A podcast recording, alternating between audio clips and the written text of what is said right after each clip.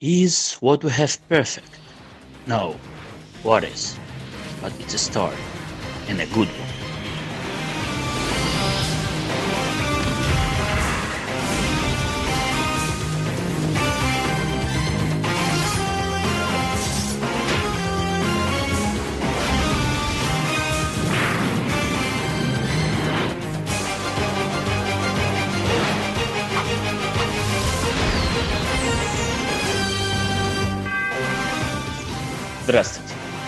Дорогие слушатели. Это подкаст Panels of X сайта spidermedia.ru. Меня зовут Станислав Шаргородский. Со мной, как всегда, Алексей Замский. Здравствуйте. И вернувшийся, но не до конца выздоровевший Никита Страдубцев. Добрый вечер. Техновирус такая вещь. Никита просто понял, что не, нечего ждать Тони Старков и прочее, и пора самому, короче, врываться. Так вот же как раз выпуск с Тони Старком. Да, наверное, это даже и к лучшему получилось, потому что предыдущий номер э, это Powers of X5 же, да, был. Э, мне кажется, это самый плохой комикс, который я читал в 2019 году. Все началось. Я сейчас не могу проверить, какой комикс он предыдущий называл самым плохим, но там тоже что-то очень вызывающее. Э, скорее всего, это был Vision. Э, не Vision, а этот э, Miracle Тома Кинга. Мог, но там, по-моему, между ним и сейчас было что-то еще. Ну, да, каждый месяц я читаю самый плохой комикс в своей жизни, но Powers of X5 это действительно один из самых плохих комиксов, которые я читал в своей жизни. Слушай, ну с тех пор, как детство заканчивается, я смотрю, все только под откос идет. Да, конечно, все тут все только даунхилл. Ну, ладно, мне интересно тогда услышать, что Никита думает по поводу House of X6, то есть финальный выпуск первой лимитки, одиннадцатый выпуск во всем эпике. Никита, хуже ли он, чем Powers of 10.5, э, или все-таки пошли в гору? Он, он окей. Он окей, но он проходит по стандартной формуле Хикмана о том, что, ну, по сути, здесь как бы концовка на самом деле, но ее нету. То есть мне показывают то, как э, мутанты счастливо празднуют э, э, появление нового государства. Буквально под, соответственно, Хаву Нагилу они танцуют. И это все, конечно, круто, но я не верю, что в Powers of X 6 мне расскажут, а где же Мойра? А что же было с шестой жизнью Мойры? А, а что же, как закончится вот этот третий X-line, э, таймлайн? Мне все в это не верится, потому что я уже на секретных войнах э, обжигался тем, что битву с биондерами off-panel, э, что сразу же мне показывают патчворковский Battle World и все-все-все в таком духе. Что как бы те линии, которые закладываются буквально в самом начале, и ты начинаешь думать про это, и начинаешь как-то спекулировать, и начинаешь подыскивать разные варианты. Даже идешь, прости господи, на субреддит э, X-менов, чтобы хоть как-то получить какую-то информацию где-то, потому что ты, в принципе, не можешь себе представить, где же еще можно найти людей, которые обсуждают комиксы X-Men, ну, потому что все знают, как обсуждают Э, комиксы про X-менов на сериале на каком-нибудь, но и там тоже одни умалишенные, которые постят э, фанарты э, Гамбита и Роук. И, ну, как бы, вот ты все сам это в себе варишься, у тебя есть только подкаст, в котором ты как бы можешь обсуждать с двумя такими же э, любителями спекуляций, э, куда же все это пройдет, и, и по сути это все. А, и, в общем-то, ничего этого нету, как обычно, как, э, как на Авенджерах, как в Secret Wars. Все очень как бы печально. Да, Никиты не хватало. Явно болезнь тяжело дается. Ну, Слушай, ну Никита прав в том, что это нифига не последний выпуск э, нумерованной серии, да? Вот как а, бы на этом месте, нет. на этом месте разговор о том, почему этих серий должно быть две, они как бы примерно, ну не то чтобы они заканчиваются, но типа, если типа сейчас прочитать просто серию House of X от 1 до 6 выпуска, останется очень эм, интересным, назовем это так, впечатление.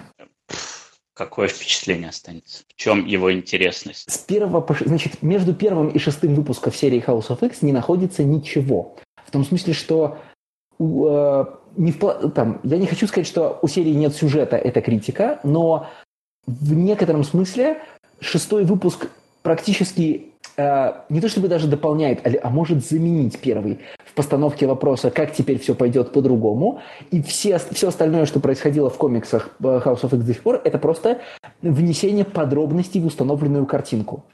И в этом смысле э, там перед нами не высказывание, перед нами даже не э, комикс про то, как супергерои сражаются друг с другом. В этом смысле с нами э, Official Marvel Handbook описание того, как, как выглядит новый статус-кво. В развернутом виде, значит, с драматическими сценами, но это, э, знаешь, там, документальное, документальное кино, э, значит, э, там, как образовалась Республика Бангладеш, а не некий нарратив. Ну, по сути, да, это учебник истории, только вымышленная история. И это не это как бы неплохо на самом деле, да. То есть, ну, пользуются же популярностью книжки а там э, политиков Вестерос, да, что-нибудь такое, да, вот где прямо выстроенный мир, но нам нужно чуть-чуть туда добавить реализма и э, делать фейковые э, учебники истории. Это неплохо. Но как бы я-то пришел на другое, и мне рекламировали другое. То есть я-то пришел на тот самый билборд, который на Таймс-сквер висит. Я пришел смотреть на большой блокбастер космический, и как бы я это здесь получаю – Uh, то есть я пришел смотреть на вот эти вот фразочки онлайнеровские, да, эпичные, которые Хикман вставляет. И они здесь тоже есть. И большой космос здесь есть. И куча э, героических X-менов и еще более героических людей здесь есть.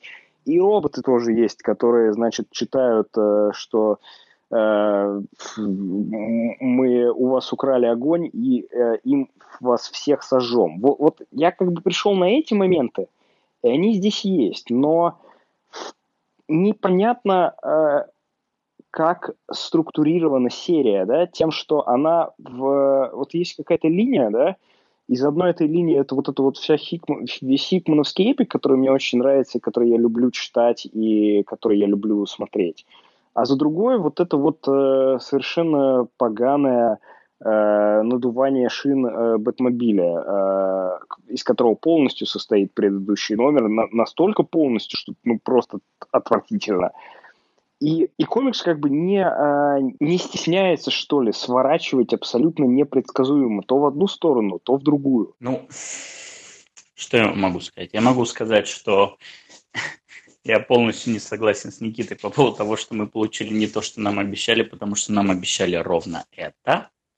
Нам во всех а, анонсах, а, в маркетинговых материалах и вообще в изначальном премизе, скажем так, обеих серий позиционировало, что, а, значит, это большой пролог, это установка нового статус-кво, а полноценное начало вообще новой эры про Люди X это уже Dawn of X, а вот здесь мы вам рассказываем, как мы пришли к этому и что, в общем-то, это означает. И в этом плане я вообще не вижу ни обмана, я не вижу ни какой-то незаконченности, что нам что-то недорассказали уж по House of X серии и потому, что нам какие вопросы ставились после первого выпуска, там, второго, третьего. Мы, в общем-то, на все получили ответы. Нет, мы не... на что мы получили? Ни на что. Какого черта тогда э, второй номер Э, где про Мойру, он в House of X2. Потому что это основа House of X2. Откуда пошла идея в House of X2? Хорошо. Э, откуда пошла идея? То, что у Мойры есть много жизней, соответственно, она проживает много жизней и дает информацию Чарльзу Ксавьеру и Магнета. Да. История Мойры-то где заканчивается? Она в House of X закончится? Я что-то мне не кажется, что она там закончится. Если она закончится, я, конечно, буду доволен, но как бы если я просто вот беру эксперимент реально и читаю только House of X, то последний номер выглядит для меня, ну типа, а где все вообще? Что с Мойрой? Что с трасками? Что с машинами, в конце концов? Да? Что с машинами-то происходит? Э, люди сдались э, после того, как у них машин, э, ну, вот этот вот Master Mold или она Mother Mold, я уже не помню, после того, как X-Men ы Mother Mold в Солнце отправили, или они что-то планируют? Где, где? А как вот, ты себе вот... представлял? Ты мне скажи, ты представлял, что тебе реально будет э, законченный сюжет, в котором будут закрыты все. Сейчас, подожди, да, я договорю. Все в линии, которые были подняты за этот выпуск, что они закроются за 12 э, номеров, а потом с X-Men 1, а с X-Men 1 тебе начнут рассказывать новую абсолютно историю? Не все, но я считаю, что линия Мойры, она должна быть закрыта здесь. Я вообще не считаю, что Мойру э, нужно переносить э, в X-менов, да, что она чисто вихикл вот этого ивента. И да, конечно, мне хотелось бы, чтобы линия с машинами тоже была закрыта. То есть, ну, не, не то, что закрыта, но мне бы хотя бы сказали, все, люди сдались, машины сдались, или же нет, они строят новую звезду смерти.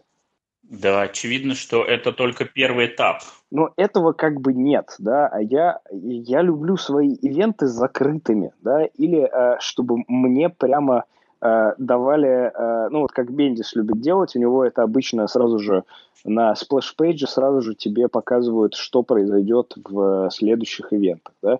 Вот я люблю так. Это не есть э, ни плюс, ни минус данного ивента, но все равно я более чем уверен, что линию Мойры нужно было закрывать здесь. Про машины сказать, что, ребята, они на другой стороне Луны строят следующую звезду смерти, нужно тоже было сказать здесь. Смотри, а, я понял, в общем, а, к чему твоя главная претензия, что ты привык к ивентам, которые вот начинаются и заканчиваются, и даже есть какие-то линии там упоминались. А, они, они потом где-то в там потом. сериях, да, да, да. Я они понял, но эта сериях. серия, она, в общем-то, не, ну, это не традиционный ивент. Это не какой-то блокбастер-конфликт, какой-то э, невероятный э, хай-концепт, какое-то вот э, решение одних и ответ других. Нет, это, это, это, это, стату, это ивент статус-кво, понимаешь? И он, он, в общем-то, так и позиционировался на самом деле. И нам изначально говорилось о том, что у нас есть какой-то радикальный план профессора Ксавье, и вот, в общем, в House of X нам он раскладывается. Естественно, House of X, будучи прологом, закладывает гигантское количество э, зацепочек за будущее. Это и подчеркнутые красные Франклины Ричардсы. По, по Мойре, понимаешь, по Мойре я считаю, что говорить пока преждевременно, пока мы не увидели Powers of Ten 6, потому что я лично уверен, что в Powers of Ten 6 мы получим ответ на X3, мы получим ответ на Мойру, и я думаю, процентов на 70 мы получим ответ на шестой таймлайн. Вот я также думал перед этим выпуском о толку. А, Стас, меня беспокоит твой основной аргумент, а, в котором ты говоришь, а, мы получили ровно то, что нам обещали, и когда имплицируется, что это хорошо. Это напоминает э, известную шутку из э, Arrested Development, где герой заглядывает в э, мешок с надписью «Мертвая птица», а потом задается вопросом, а что я, собственно, ждал. Да? Независимо от того, какие э, архитектонические задачи ставятся перед э, серией, да, вот там, эта серия про установку нового статус-кво и описание того, э, как он работает – Э, предполагается, что серия комиксов с номерами там, от 1 до 6 имеет некий сюжет, который развивается от номера 1 к номеру 6, ну или в каком-то другом порядке, а, и описывается, значит, какими-то, и описывается какими-то связками в жанре «и тогда, и поэтому». Типа там, скажем, гражданская война описывает э, установку нового статус-кво, э, да, недолго продержавшегося, ну так и про House of X мы еще пока ничего не знаем в исторической перспективе который говорит, одни поступили вот так, а вторые тогда поступили вот так, а третьи тогда поступили вот так, и вот все изменилось. И пересказывая, значит, ивентный комикс, ты пересказываешь эту историю в двух словах. А, история House of X э, и, в общем, даже, прям скажем, House и Power of X на текущий момент выглядят как, ну, короче, все теперь устроено вот таким образом. А, мне понятно, почему Мойра находится во втором выпуске, не по нарративным причинам, а потому что если, такую, значит, если так не бахнуть во втором номере, фиг бы кто дотянул до шестого. Ну, э, надо было, значит, вперед загрузить какие-то масштабные мысли, э, не масштабные мысли, а масштабные новости, для того, чтобы сохранить наш интерес. Потому что вот на, по статусу на сейчас, по статусу на вышло 11 из 12 и вышли все номера House of X, надо признать, что, ну, по крайней мере, я готов признать, что Мойра ничего со статусом, со статусом КВО не делает. В смысле, если сказать вместо всего, что мы прочитали во втором номере, а, профессор резко, радикально изменить и вот придумал вот такой план, все это работает без моря. Просто, а почему мы взбрендило сейчас, ну, а почему не раньше? Вот, значит, э, там, Тони Старк просыпается после кошмарного сна и говорит, буду строить машину Авенджеров, да? А, значит, э, я уже не помню, чем там начинается Civil, Civil War, но кому-то приходит мысль, значит, что надо начать, ну, там, я уже не помню, кто именно начинает акции регистрации Тони Старк, гражданского Тони состояния. Да, ну или там, знаешь, Дарк Рейн начинается с того, что там, значит, этот самый... Норм, Норман а, Осборн. Ну, Норман, Норман Осборн приходит к власти, да, и говорит, все теперь будет по-другому. То есть стартер в ивенте э, в, в данном случае, в случае с Мойрой, да, ни для чего не предназначен. Дальше ивент может двигаться сам по себе. Стартер крутой. А, значит, но серия, в общем-то, образуется так. Пришел, значит, пришел Чарльз Ксавье, сказал, теперь будет вот так, и стало так. И у нас есть э, ряд детальных объяснений того, как все работает, но, в принципе, если ограничиться только шестым выпуском, который говорит нам, все переехали на Крако, образовали новый совет и не умирают, э, все работает. Типа, статус-кво установлен, можно жить дальше. Да, дальше будет Down of X, но, ну ладно, ну я бы тогда просто с Down of X читать и начал, чего? Не, ну по такой логике-то можно вообще было тремя абзацами текста отделаться в, в, в, в, на страничке Википедии, все. Но вот именно дело-то в том, что когда мы читаем этот комикс, такое впечатление, как вот мы статью про Вики... из Википедии пересчитываем о том, что как теперь мутанты не умирают. Значит, их э, делают пятеро мутантов. Как... Э, ну, мы это уже э, обсуждали, я не понимаю, как, зачем ты опять как, поднимаешь это. Как э, же Фордж построил Церебро? А вот как. Пять страниц потратили на то, какие, сука, кшерские кристаллы использовал э, Forge э, и сколько на них терабайтов памяти влезает. Но это просто позор. А, Леша абсолютно прав в том, что э, замута с Мойрой, она не нужна для этого комикса.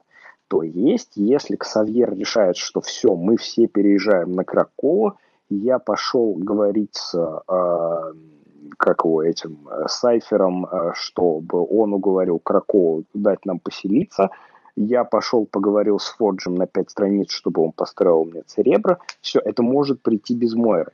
Весь, э, весь плотлайн с Мойрой, он как бы повисает в воздухе, и действительно Леша, видимо, полностью перенял уже мою персону в этом подкасте, что он делает референсы к Arrested Development – действительно, I don't know what I expected.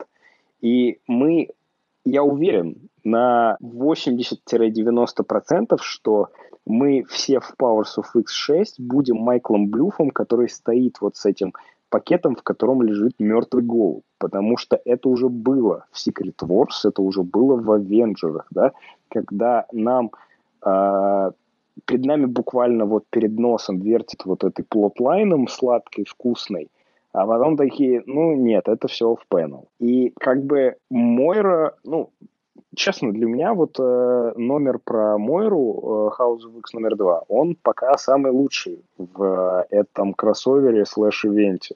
Даже несмотря на то, что мне нравится сцена с Mother Mold ом, да, даже несмотря на то, что смешно, что э, там карта России есть, вот это вот все.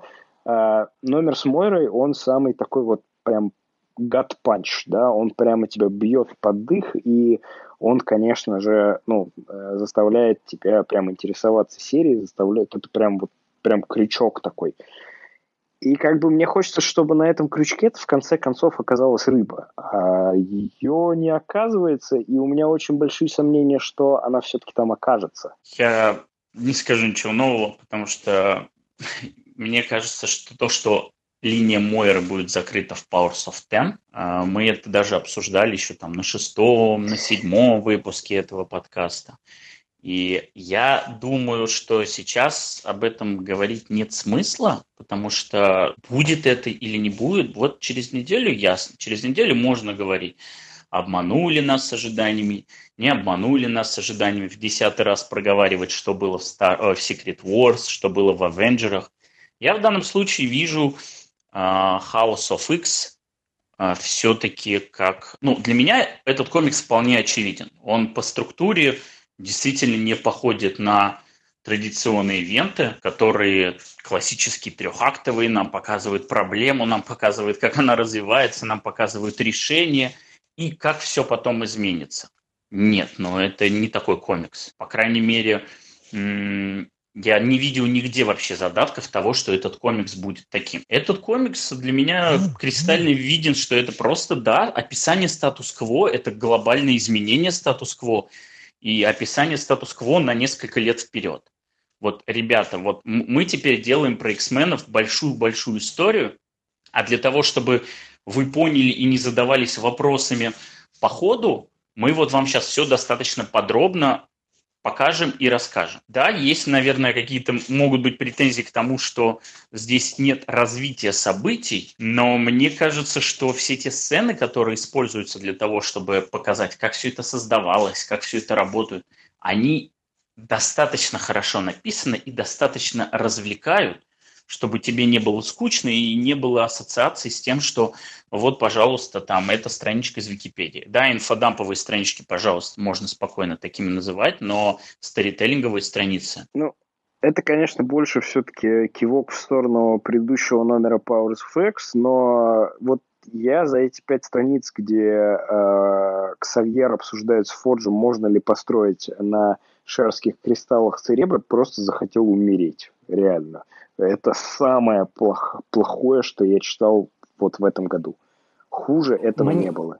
Мне нравится, как мы переобулись с разговоров в районе третьего выпуска, где мы говорили, вот в House of X происходит основной сюжет, интересно, куда он нас заведет, они, значит, все взрывается, все гибнут, а в Powers of Ten происходят второстепенные вспомогательные сцены, которые нам должны все расширить, а как мы, значит, э, развернулись на 180, и у нас теперь э, основной фокус э, находится в переживании, что же будет с Родиной, Фалангой и с нами, и как закончится X3 линия. А вот про House of X мы сейчас буквально говорим о том, что, ну, это, значит, это штука, которая все поясняет, основной сюжет не в ней. Э, мы, нам буквально месяц назад казалось наоборот. Да, блин, точно так же было. У нас была серия, основная серия все еще House of X, и это основная серия, которая устанавливает статус-кво. А в Powers of Ten ровно два предназначения. Мы это обсуждали с тобой в прошлом выпуске. Первое предназначение – это связывание мостиков и рассказывание того, как Powers of, как House of X был сделан. А вторая линия X3, которая до сих пор не ясная, что и к чему она ведет. Но она, очевидно, должна быть связана с вот этим статус-кво, и она должна быть связана с Мойрой. Но я говорю о своем ощущении, что э, выпуск, например, 3 а, значит, с огнем Прометея, вот, значит, экшн-сценами и драматической гибелью X-менов, и выпуск 6 с, значит, значит, с заседанием Совета 12, это по ощущениям два вообще разных комикса, но, к сожалению, не в хорошем смысле. Это при том, что действительно все маленькие повороты в этом выпуске мне опять понравились. Э, Хикман, как это, сворачивает всегда не в ту сторону, в которую ты думаешь. Есть много маленьких деталей в жанре «О, нет, он не мог», «Oh, no, he didn't». Но в конечном итоге я не очень понимаю, что остается у меня в руках. После выпуска, в котором я, значит, осуждал промывку мозгов российской делегации, а, у меня оставалось в руках по ощущениям больше, хотя тогда мне казалось, что остается меньше. Но я думаю, что я еще раз пересмотрю свое впечатление о выпуске по мере того, как мы пойдем постранично, и ты мне расскажешь, что с ним на самом деле делать. Э, кроме того, что мы все, значит, в чате, когда он вышел, превратились в 14-летних мальчиков и начали шутить про то, как делать больше мутантов. Э, ну, мы не так уж много шутили, ты как-то преувеличиваешь. Вот я могу, и преу... я могу для красоты преувеличить для слушателей, а ты вот можешь меня легко выдать и, значит, и испортить весь драматический эффект. Ну, потому что это ваша любимая тема про пейринги там и прочее это вовсе не тема, подожди, это совсем не тема про пейринги. Пейринг, нет, подожди, пейринги это когда ты проецируешь, нет, ну смотри, значит, в пейрингах ты проецируешь какие-то свои ожидания от жизни на романтические отношения персонажей, а здесь, ну, ладно, мы дойдем. Хорошо, хорошо. Я на самом деле думал, что м- тебе больше понравится этот выпуск, потому что он тебе дал то, что ты так хотел. Эти broad strokes, они наложились на взаимодействие между персонажами, и тот фан-сервис, который ты ждал и которого тебе так не хватало, он в этом выпуске просто выплеснулся на страницах. Вот. Происходит какое-то фантастическое проецирование. Так, ты сейчас точно со мной разговариваешь? Да, я тоже такой, типа, с каких это пор, Леша, про фан-сервис? А я помню это... прекрасно, когда Леша говорил, что ему не хватает, что все очень сухо, что ему не хватает эмоций между персонажами, что ему не хватает того, что... А, это выпуск про эмоции? Нет, это, простите, это с каким-то X-меновским фанатом ты говорил, Стас. Нет, это где, где, где-то в интернете. Не-не-не-не-не, такого не может быть. Я согласен со Стасом, что здесь есть сцена, которая очевидно написана для того, чтобы попадать в таких людей, как я, но она не попадает. Но мы к этому перейдем. Это сцена, где пивом они обмениваются, что ли, Эмма нет, это, с... нет, это сцена, где все персонажи произносят по очереди одну реплику, которая должна остро их характеризовать. О, боже мой, господи, everything is awful. Знаешь, и в этот момент ты должен говорить, ох, как точно схвачено, ох, как круто, но что-то, ладно, может, я что-то не понял. Окей, ладно, давайте тогда постранично, и мы начинаем с первой же страницы. У нас уже третий выпуск подряд. Первая панель – это Establishing Shot, потому что сейчас весь фокус сместился. Мы не будем обсуждать крутую обложку? Ну, впрочем, ладно. Да, хочешь, давай обсудим крутую обложку. Мы обычно обложки обсуждаем, когда они сильно контрастируют с тем, что происходит внутри. Здесь обложка, ну, в принципе, тоже не очень связана с тем, что происходит внутри.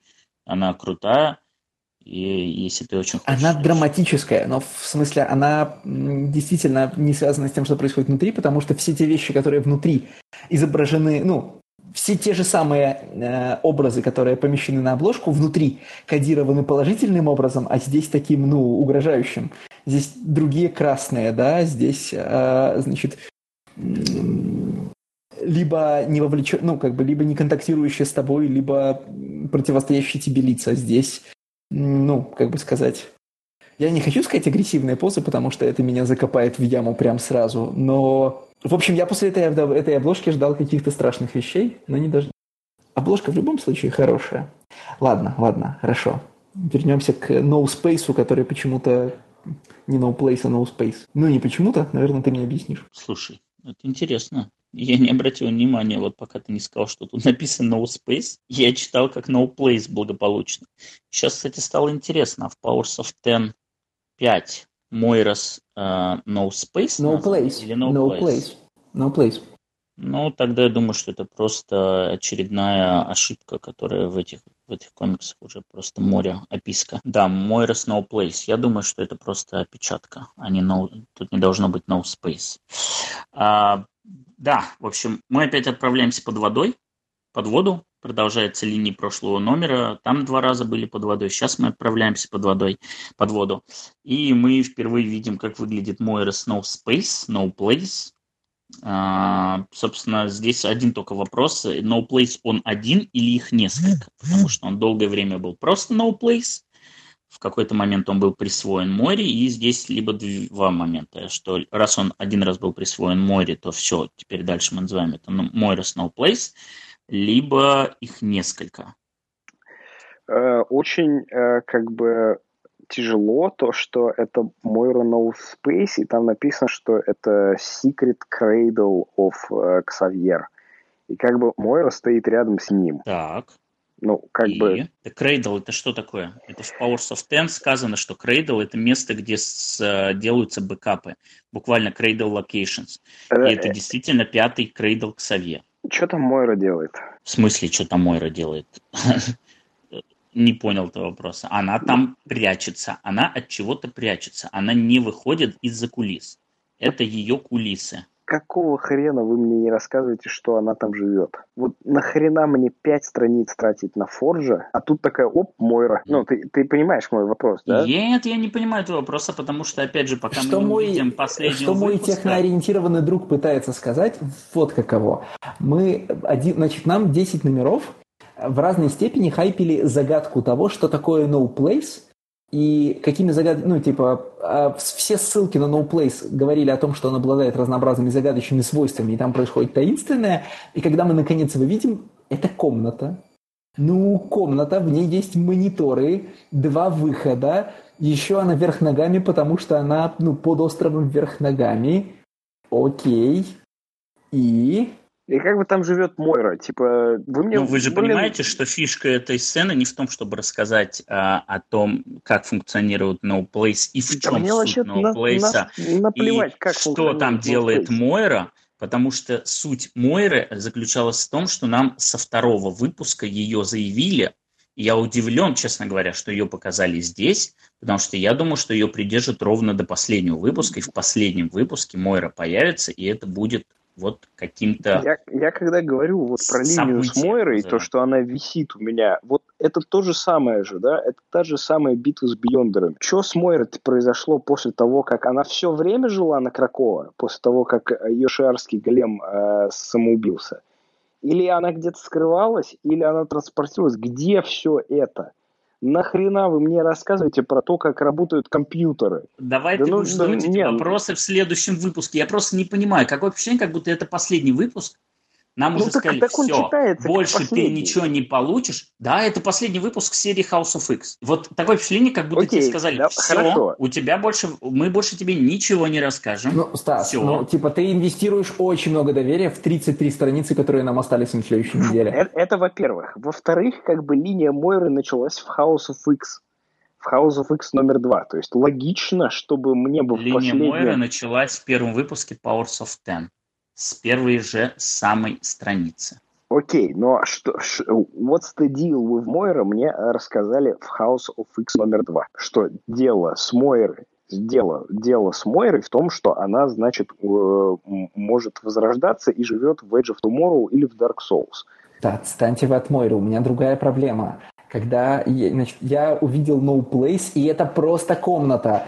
Это вот, значит, чтобы ты, Стас, понимал мои ощущения, это нам в следующем выпуске скажут, что мы ни разу не видели лоб профессора Ксавье, потому что у него, я не знаю, простите меня такую вульгарность, значит, там, я не знаю, у него некрасивая ссадина на лбу, и все избегают смотреть, там, смотреть на нее, чтобы не сделать ему неловко. Понимаешь? И просто мы поэтому на нее не смотрели все это время. Да у него же там рубин. Ты же Стас сказал, что у него рубин там. Я не говорю, что Рубин, я сказал, что это возможный Хорошо. вариант, но допустим, я смываю, него, что там Рубин. Допустим, у него там Рубин, и что тогда? Да Шарский, там шарский это, кристалл, который включает это в себя 500 я просто привел пример того, что может быть во лбу.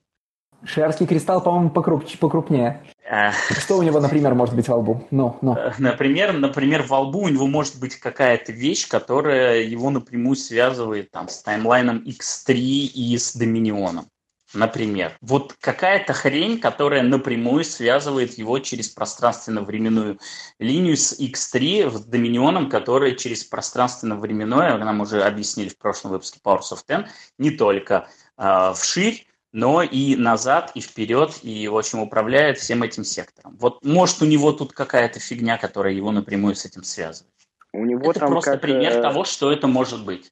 У него там, как э, в кинофильме Inglourious Basterds, вот эта вот э, наклеечка, и на ней написан Гитлер. Просто я называл Рубин, потому что конкретно тогда э, Леша спросил, почему такое значение может быть придано лбу. И я сказал, что во лбу, например, может быть Рубин. И все. Я не говорю, что он там будет, это просто пример. Вот как сейчас вы меня спрашиваете, я вам говорю, примерно это может быть так. Слишком why so serious? Вот, мог бы ведь пойти на премьеру Джокера с Антоном Долином. Я сижу здесь, обсуждаю плохие комиксы. Давайте перейдем к, значит, к, значит прежде чем э, мы доберемся до той части номера, где Стас будет торжествовать, потому что выкуси, выкуси Леша, значит, произошел суд над Саблезубом. Не Леша, а Никита.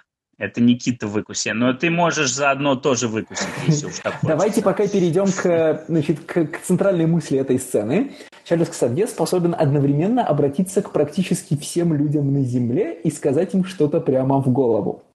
А мне а... интересно другое, как это Алексей, который настолько четко считывает а, отношения между представителями мужского пола и говорит мне, это не броманс, а романс, чувак, не увидел здесь такие просто пульсирующие гей-вайбс в сцене между Эриком и Чарльзом.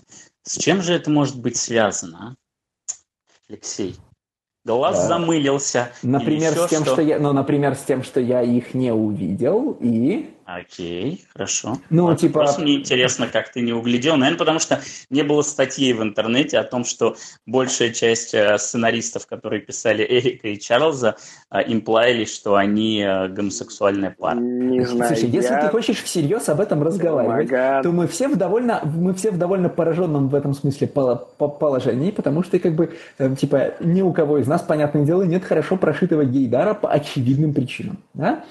А, но как бы, э, от, ну, как бы, когда кто-то из нас вчитывает, э, значит, э, пейринги в какие-то отношения, не вчитывает в другие, он, понятно, опирается на какие-то там, ну, знаешь, на культурный бэкграунд и вкусы, которые у него есть, но, типа, это совершенно не обязует меня вчитывать их везде. Логично? Точно так же, как это, типа, ну, не обязует тебя их нигде не видеть. Потому что не в том смысле, что сигара иногда просто сигара, а в том смысле, что там э, мы не обязаны видеть во всех сценах все подтексты, которые там могут находиться. Я в прошлый раз, значит, вполне там, я в прошлый раз вчитывал там э, метатекст в определенные сцены выпуска Powers of, uh, Powers of X5, э, и, и, и здесь где-то его, например, не вчитываю. Как бы я ж не, ну, типа, я не шарманка, которая, значит, везде говорит, это метакомментарий, это метакомментарий, или там, типа, это, ну, там, это, значит, это романтика, это романтика.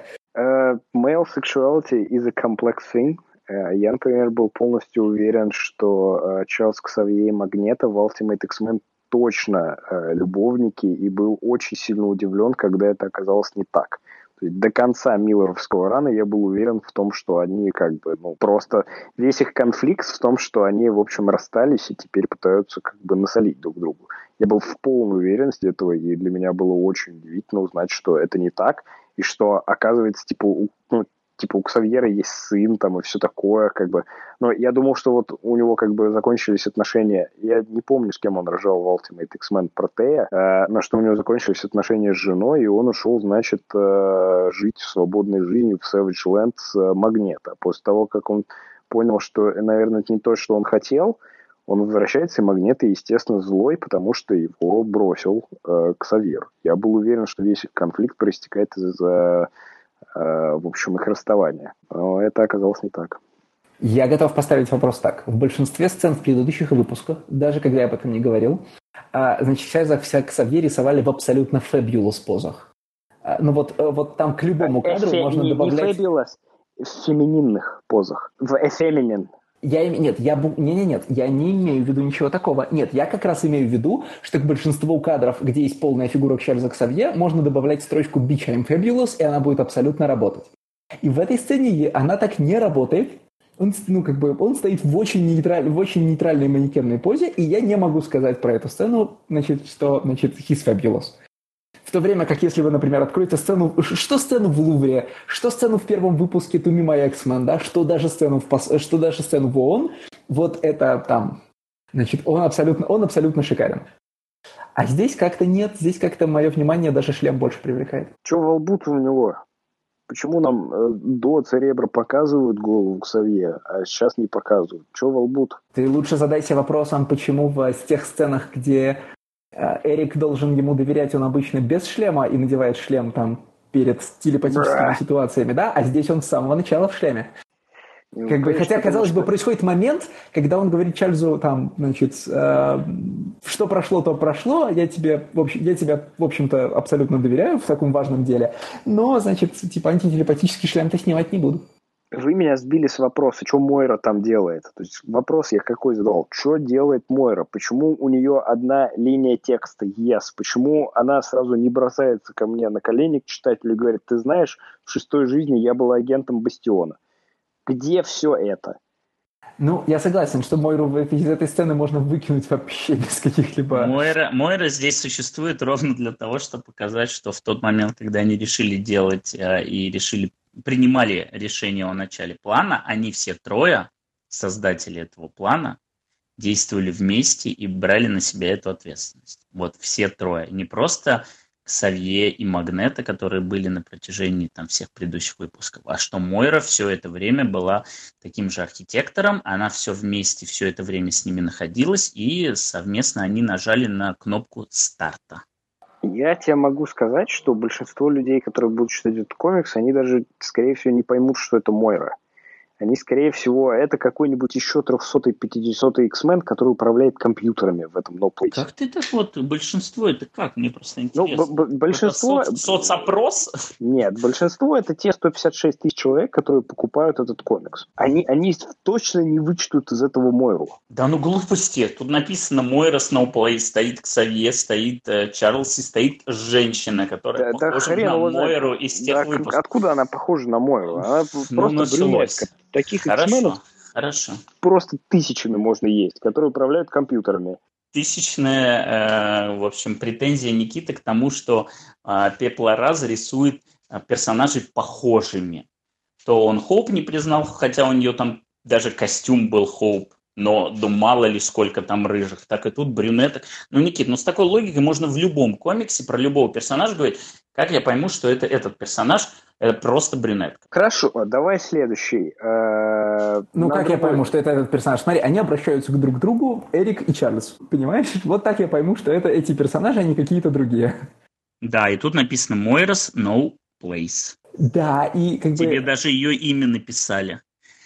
Мне интересно, это, это, это у вас такая фишка, что с Никитой, что если один что-то говорит, и я с ним вступаю в спор, то второй обязательно должен вступиться за друг друга, да даже нет, если это у вас просто... нет таких проблем. Потому что у Алексея изначально не было проблем, чтобы признать, что это Мора, но сейчас, когда я с Никитой начал этот вопрос обсуждать, внезапно у него появились какие-то сомнения, и что ему тут не рассказывают это. У меня нет проблем с тем, что это Мойра, но, значит, э, в одной из возможных будущих реальностей, в которой ответственность осуществляется наша Вселенная, значит, Стас в восторге говорит, смотрите, а нам же в предыдущем выпуске не сказали, что это Мойра, и мы повелись, а это был тот самый, значит, вынутый, вынутый элемент твиста, и это вполне могла быть не Мойра, ведь ее так не назвали. He got you there. He got you by the balls. Так, ладно, don't.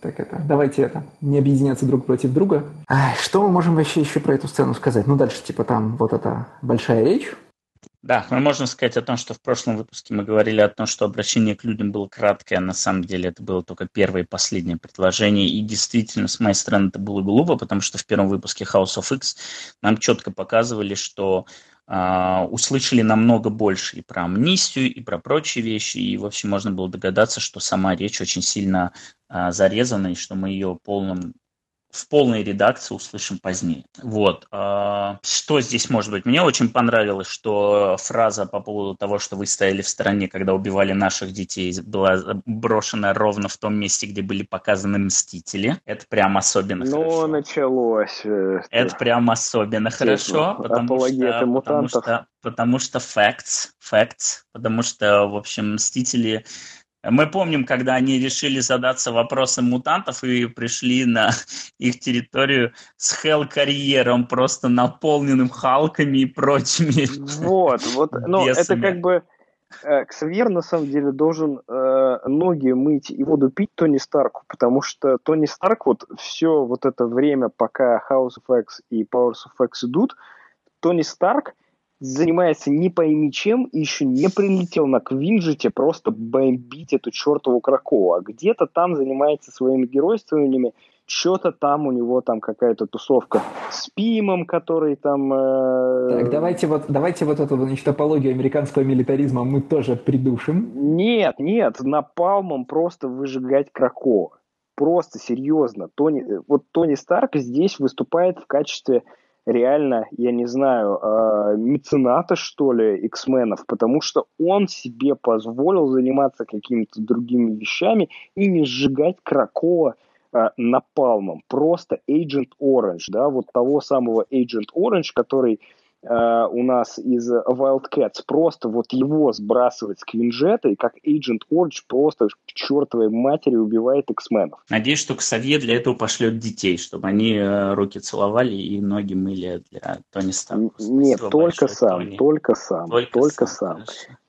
Тони Старк реально как бы fucked up. Из a hero, что... is a mutant hero, да? Да, вот, да. С одной стороны, для человеческого э, страны he, he fucked up просто, причем как бы рояли, а с другой стороны, он реально герой мьютандом, потому что как бы он себе позволил не сбрасывать на них ужасные э, орудия э, человечества. Хотя бы вот то золотое яйцо из моего любимого рана Авенджеров Бендиса, где просто, короче, Канг вынимает из кармана золотое яйцо, и Тони Старк такой, так, все, ну-ка назад.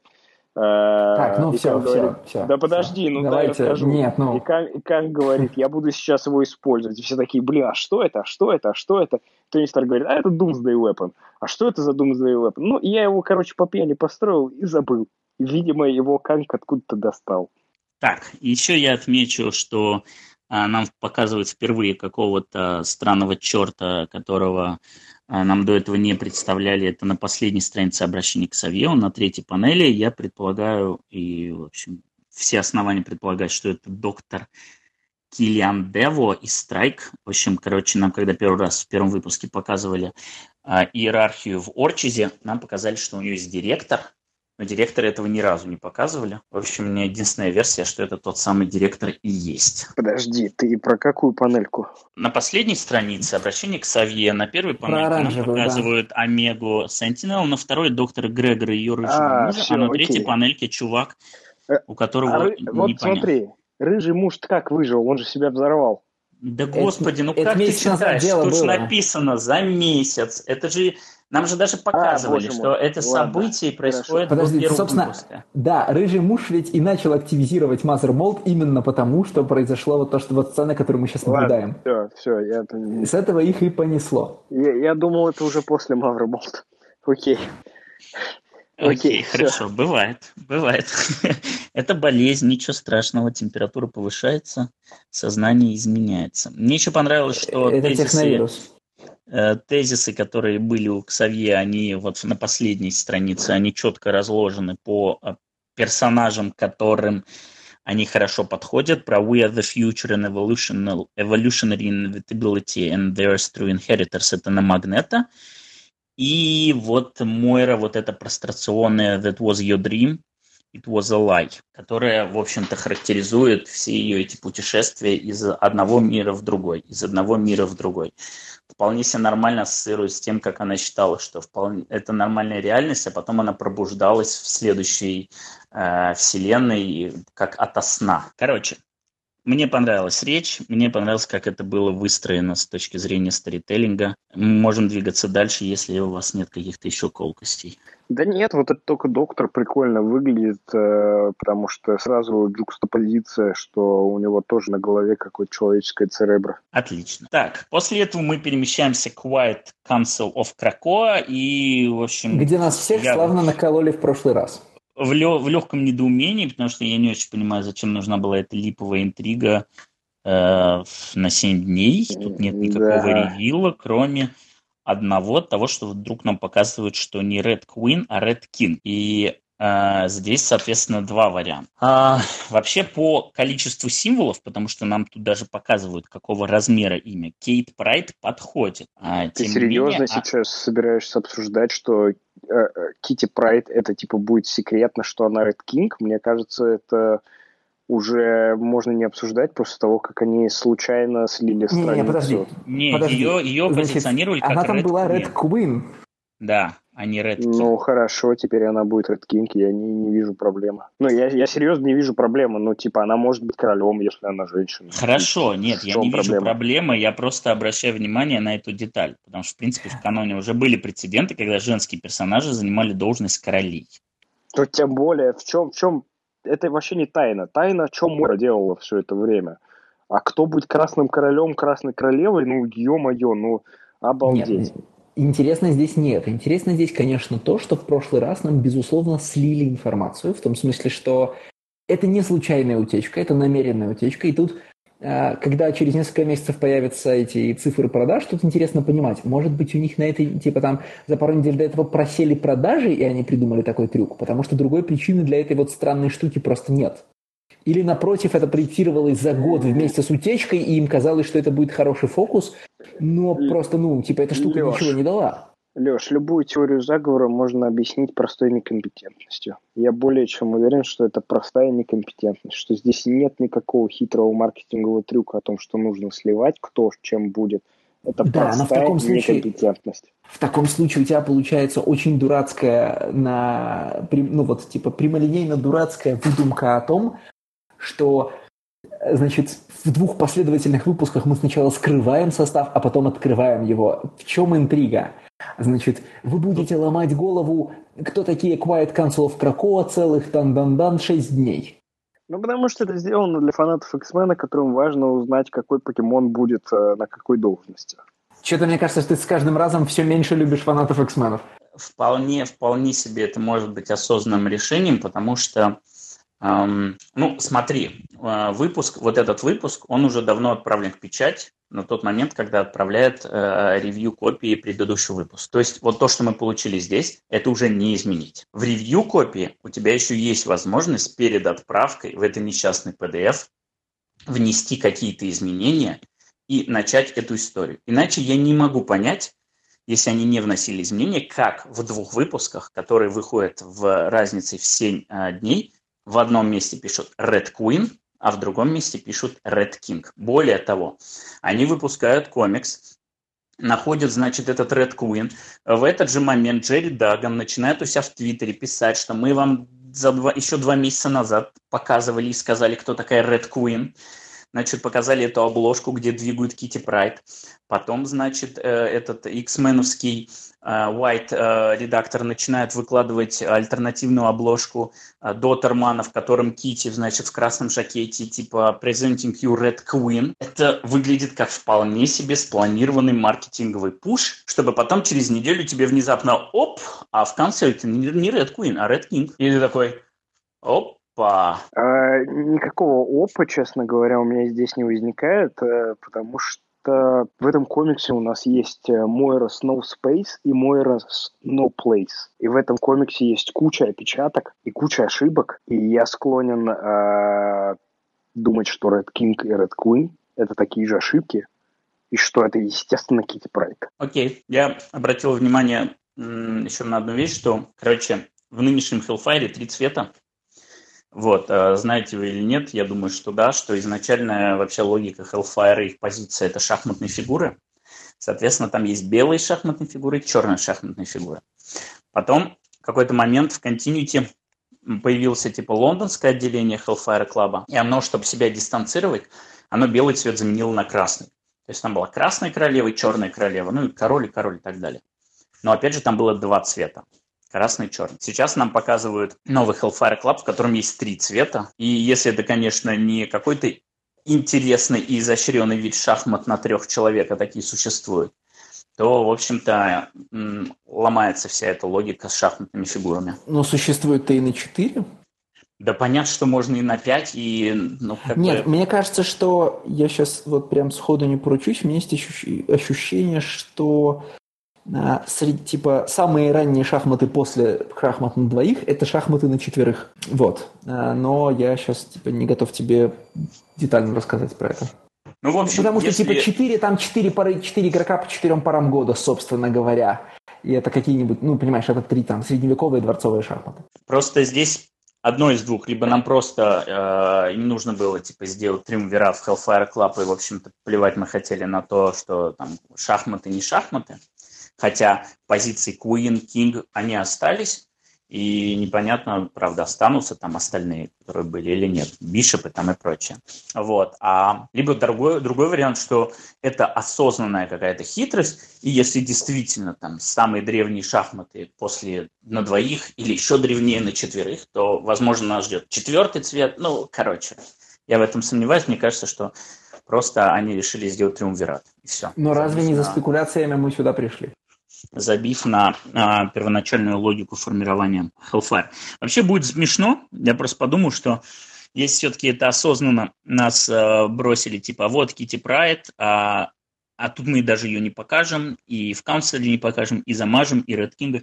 Будет, конечно, забавно, если этим окажется Азазель, но, к сожалению, по количеству символов Господи, не подходит. Боже мой. Было Нет, бы все, давай такой... двигаться к капитанам индустрии, это уже невозможно. Но это Кити Прайд, и как бы окей. Хорошо, хорошо температура, я понимаю.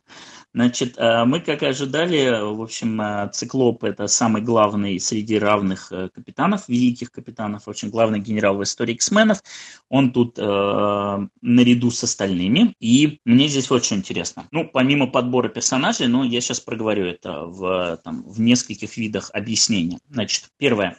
Есть ли у них привязка к фракциям Совета? Я, в общем, эту привязку вижу четко. У нас есть ну, первая конечно, есть. группа. Да, у нас первая группа это любовники Мойры. Они, понятно, избрали Циклопа как самого главного. А, злодеи, понятно, избрали Гаргона. Это просто офигенно. Вот. А почему? Вот, не, стой. Вот почему тебе понятно, что они избрали Гаргона? Ну, типа... Потому что никто и... больше его не изберет, и у других не, не, не, более... не. Мой, мой вопрос ты не понял, да? То есть понятно, что Гаргон идет от злодейской части Кракоа, но почему Гаргон? Потому что это любимый персонаж Хикмана или потому что... Не, это а... я дальше расскажу. Это у меня дальше есть предположение. А, я просто сейчас сначала хочу их связать с фракциями. Значит, X-Men выбрали, я думаю, что Бишопа, а Hellfire выбрал Magic, потому что Кити Прайд и Ильяна Распутин Best Friends Forever, и я думаю, что это ее, соответственно, пролоббировала на этот вариант.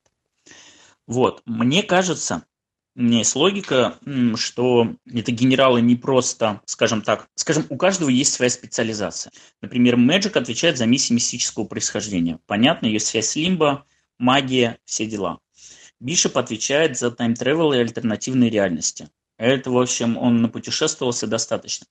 Гаргон в данном случае, почему, вот ты задаешь вопрос, потому что им придется вести подпольные войны против секретных организаций, а Гаргон здесь не просто а, ну, он от вот гида в первую очередь, обычно. конечно же, да. Ну, да, окей, общем, хорошо, да, мне нравится это объяснение. Да, и, соответственно, последний циклоп – это как за остальные миссии, за основные, скажем так, миссии. А вот конкретно у этих генералов у них есть четкая специализация по а, разным направлениям.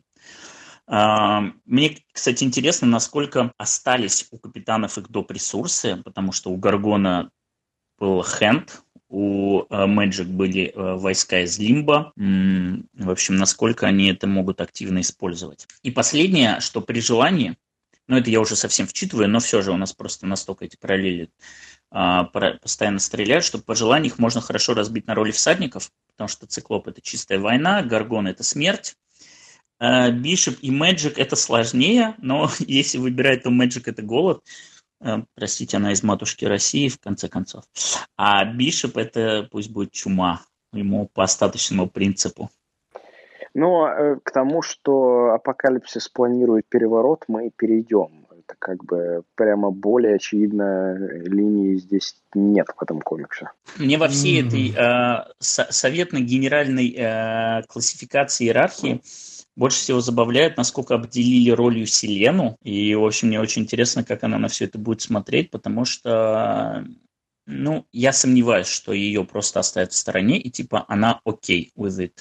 Мне не кажется, она... что это персонаж, который интересен Хикману. Э, все, ну, как бы специализации можно подогнать всегда, да. Э, вот во всех э, этих руководящих должностях здесь персонажи, которые лично Хикману интересны. И как бы, да, мне нравится объяснение, что Гаргон отвечает за э, спай-сообщество, но он здесь, потому что этот персонаж нравится Хикману. И не, все. я не жду Селену в Капитанах, но м, я все-таки жду, что либо у нее будет какая-то отдельная роль, раз ее в совет не пустили, а, либо еще что-то. Ну, я не исключаю, что действительно она Хикману совсем не интересна, и ее просто оставят на задворках и типа все, deal with it никто не исключает, но мне кажется, что что-то у нее должно быть. В дальнейшем, там, на, через 10 номеров еще что-то, когда нам будет рассказывать подробнее, как устроена иерархия, какие там еще есть должности и прочее, прочее, прочее, мне кажется, она обязательно еще должна всплыть. Слишком все-таки у нее. Ну, это точно так же, как здесь нет э, Росомахи. У Росомахи тоже большая роль во франшизе где, да не, ну Росомаха, Росомаха-то он всегда был цепным псом. В общем, его на самом деле лидером сделал Аарон, потому что у Аарона, простите, Хардон на Росомаху. Поэтому... Ну, только, вот это еще только... раз тебе объяснение, что здесь те же самые персонажи, у которых Хардон на, у, у Хикмана. Вот и все. Какое облегчение, когда про Хардона рассуждает в подкасте кто-то, кроме меня. Окей. Алексей сегодня был, если что, на, в первый день Комикона. Видимо, это какие-то последствия. А, ладно, мы перейдем наконец-то к сцене номер два «Суд на Кракоа». Или еще есть какие-то замечания по поводу совета? Нет, мне очень нравится, что Циклоп самый главный генерал. Я очень жду ту сцену, которая, в которой Циклоп просто принимает на себя, значит, э, чрезвычайное э, правительство да, начинает просто мочить э, каких-нибудь демонов апокалипсиса и спасает всю эту гребаную утопию, потому что он единственный человек, который это может сделать. Я прям вот... Так, а у вас, я так понимаю, этот Подожди, э, Никита, период разлада опасно... закончился? Период ты разлада опасно закончился. приближаешься к моменту, когда ты говоришь, что циклоп разгоняет восстание дубинками, там вот это все. Конечно, казаками, буквально. Конечно, устраивает просто себе кровавое воскресенье. Так циклоп, он про это, как бы, он больше не про... Он, он про это со времен утопии, на самом деле, вот со времен Фрэкшена. И как бы это очень классно, что он про это, потому что кому-то нужно брать вот э, такое, кому-то нужно быть силовиком. Я так понял, что э, кризисный период преодолен, и Циклоп снова Никита's best friend. А так он всегда был моим best friend. А, хорошо. ну, теперь пора перейти к суду, наконец-то. Вот, а прежде чем я просто как предлагаю, э, непосредственно процесс над саблезубом отложить на потом, потому что, ну, он как бы отдельно выделяется в отдельную дискуссию. Вот. А сейчас в целом про э, вот эту сходку и, соответственно, выходящие из всего этого законы. А вот. Мне нравится, что с самого начала, что несмотря на то, что Крако общий мутантский остров, комната совета оформлена под большой X, ну, наверное, это в честь X-гена, конечно же. Нет. Вот. А к вопросу э, по поводу того, насколько Пепелорас э, не постоянен в плане отображения локации, можете увидеть, как он рисует X на среднем кадре и на нижнем кадре. У него внешне, ладно, пофиг на внутреннее кольцо, то, что его нет на втором, это вполне допустимо. Но то, что внешнее кольцо в первом случае у него идет по внутренней стороне стола, а во втором случае идет по внешней стороне стола. Да, это забавная штука, которая действительно бросается в глаза. Вот, непонятно, как, в общем-то, это упустили. А второе, что мне бросилось в глаза вот на этом же глобальном кадре, что апокалипсиса, которого я очень радовался, что его сделали большим, его опять скукожили, чтобы он уместился в кресле, и он чуть-чуть шире магнета. Э, очень интересно, что происходит с его коленками. Они, в общем, там сложены, видимо, 8 раз.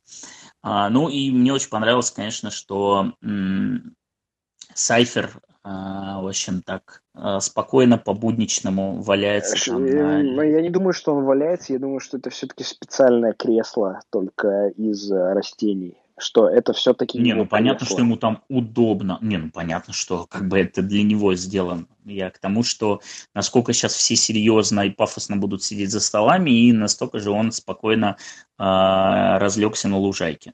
Сайферу единственному удобно в этой ситуации, вероятно. Потому что эти да. кресла удобными не выглядят. А, вот, да, в следующая страничка у нас сразу же тоже establishing shot, который по всем временам года задает сразу персоналии, значит, высокомерный шторм, а Джин живо на все это смотрит, а, Курт вроде как скучает, но руки сложил в замке, не молится.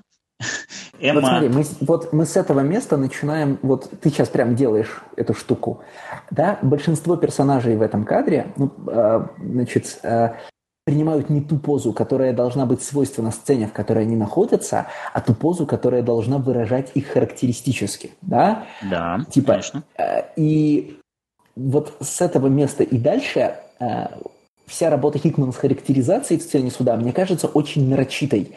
Такой, знаешь, а вот такой, которую ждут от, э, например, от выражения персонажей в кино, э, значит, гики э, на форумах. Ну ладно, такие же, как, в общем, такие же, как я, да?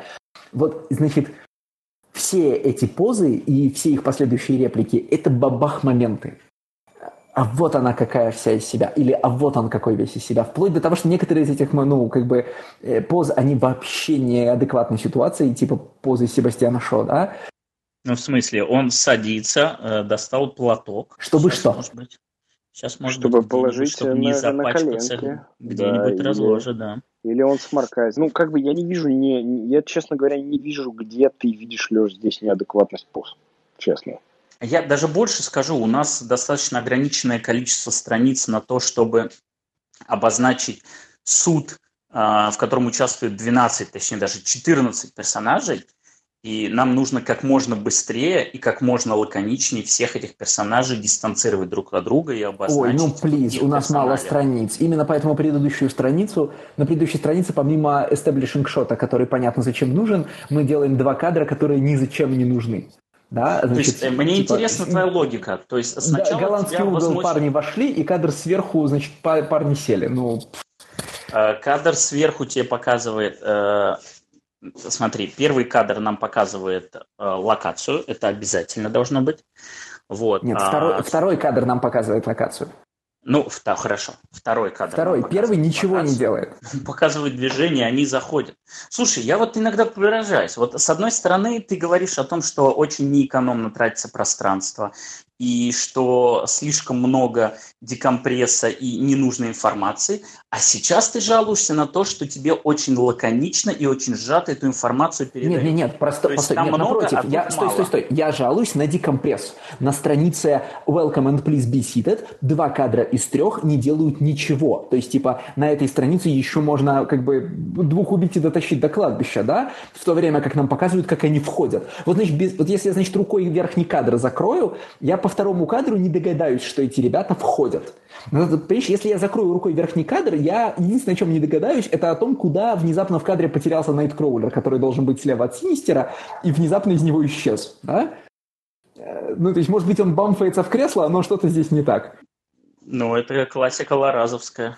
Да-да-да. Но речь как раз о том, что это декомпрессная страница. Можно обойтись вторым кадром, на котором будет написано «Кракоа сейчас, welcome and please be seated», и перейти сразу вот к следующей странице, которая как раз совершенно безусловно экономна. Там типа 11 персонажей, все понятно.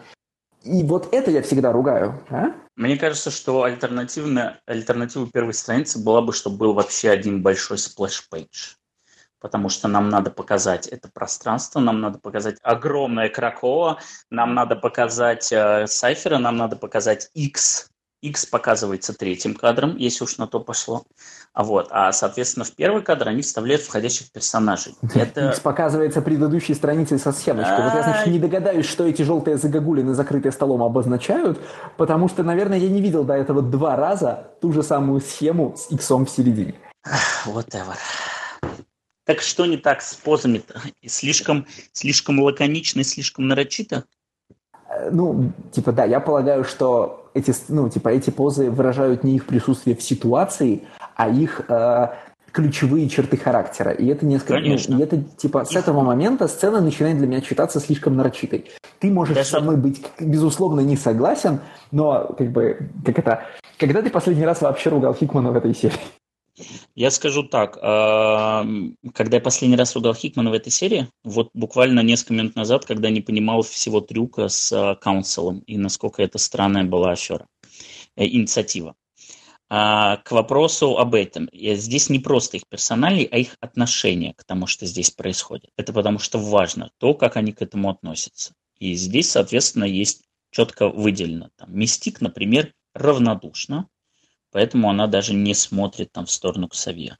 Экзодус очень дисциплинированно и внимательно слушает. Синистер заинтересован, и ему действительно для него это представление, и мы увидим дальше, что... В общем, Нет, э, там, господин учитель, подробно. что нарисовано на картинке, я понимаю. Ну, так э, это не просто их персонали, это их отношение к этому собранию. Или это не важно, по-твоему? Нет, э, я просто считаю, что это, ну, там, ты э, читаешь их как их отношение к этому собранию, я читаю это как гипертрофированную демонстрацию персонажей. Мы просто по-разному рассматриваем то, что нарисовано на картинке. Но мы оба, безусловно, не, ну, одно из понимаем, другого что нарисовано. Одно из другого же вытекает. Их отношения вытекают из их персоналей. Вполне логично. Логично, то оно логично. Но точно так же на предыдущей странице совершенно логично, что нам показали, как люди не вошли, потом вошли, а потом сели.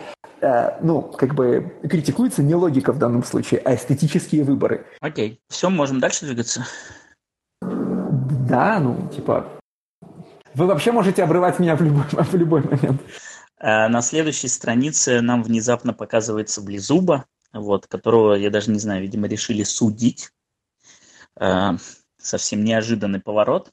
Вот. Э, не могу не отметить офигенную вот эту промежуточную панель, самую узкую с всплеском воды. Мне нравится и в плане того, как это нарисовано, даже пластика, да, как персонажи реагируют на это, так и в плане того, как это покрашено.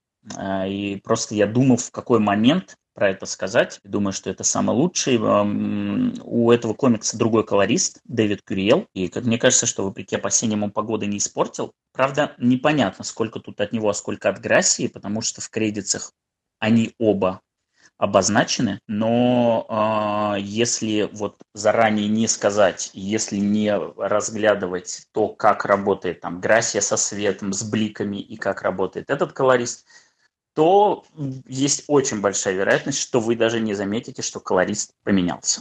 Ну, кроме того, что прибамбас с э, синими фигурами на переднем плане он больше не использует. Но, в общем, он его и раньше не каждый раз использовал. Просто мне нравится этот прием. Я не буду сейчас это... Мне кажется, что я где-то в этом номере дальше это видел, но... Ну, окей. А, ну да, вот, например, дальше, если ты перелистаешь несколько страниц, в тот момент, когда Мистик обрывает и просит, чтобы Найткроулеру дали сказать, нам показывают Ксавье на переднем плане, и он тоже синий. Просто здесь да. сам комикс построен ну, таким да, здесь, образом, что, да, здесь что у нас нет переднего и заднего. Да, или вот, например, кадр, где Ксавье обращается к апокалипсису, апокалипсис синий, где нам показывают когти э, саблезуба, он синий. Ну, в общем, э, этот прием сохраняется. Здесь просто вопрос в том, что таких кадров немного, когда у нас есть передний план и задний план. Поэтому это не так бросается в глаза, как раньше. Я хочу сказать, что я понимаю, откуда идет э, мысль Леши по поводу того, что нам действительно нарочито показывают персоналей в каждой фразе и в каждой в каждом кадре, но для меня это настолько логичное и оправданное решение, что, э, ну, я не знаю, 12 персонажей сидят, решают суперглобальные вопросы, и нам нужно сделать, во-первых, это интересно за счет того, что нам дистанцируют персонажи друг от друга, а во-вторых, нам нужно сразу, да, какую-то динамику между ними задавать. И во-вторых, э, ну, да, нам надо обозначать этих персонажей. По сути, вся сцена суда, она вот крутится вокруг того, как нам обозначают персонажей и динамику между ними, их взгляды на все это дело и так далее. Короче, мне, в общем, эта сцена понравилась больше всего в этом комиксе, и она была настолько э, живо и не скучно написана, что, в общем, я бы прочитал и побольше страниц именно по поводу того, как они общаются, и, наверное, это одно из самых интересных для меня в том, как в дальнейшем будут взаимодействовать все эти члены Совета друг с другом, как они будут там спорить, э, объединяться, э, строить какие-то интриги и прочее, прочее. А, во-первых, поздравим тебя с возвращением Фабулос э, мистера Синистера. Сам да, снова матч. все. Да, хотя это тот, который бородатый. Да, Видимо, он, несмотря на зловещий отпу- вид. Отпустил по случаю, да.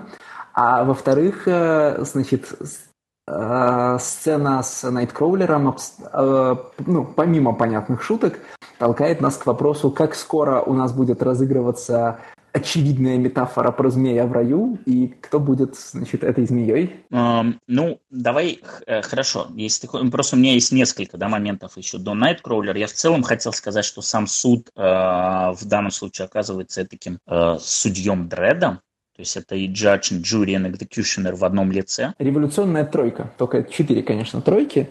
Но типа, аналогия тут, конечно, не с Дредом, а с триумвиратами, трибуналами.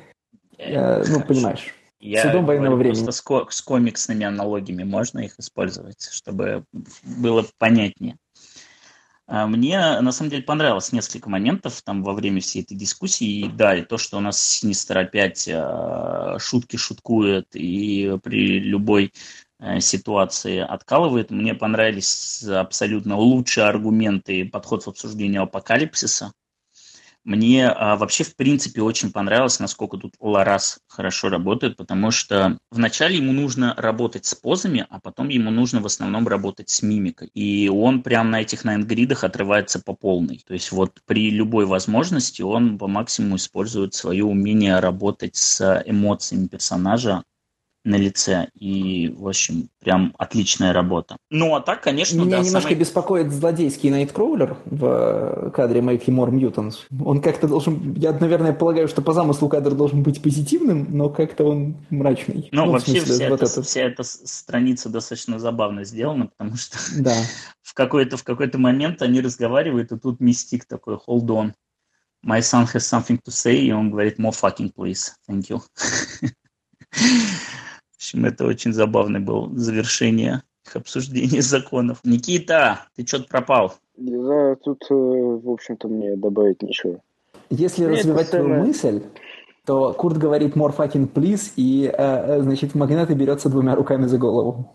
Ну вот посмотрите на восьмой кадр, да? Он состоит понятно, из двух понятно. поз. Из учителя Ксавье, который говорит «Спасибо, Курт, закончили», и Магнета, который берется двумя руками. У Магнета просто уже детей так много, что он, в общем, хотел бы дистанцироваться от этого. Поэтому он берется за голову «Спасибо, но без меня». Даже пропускает мимо ушей это.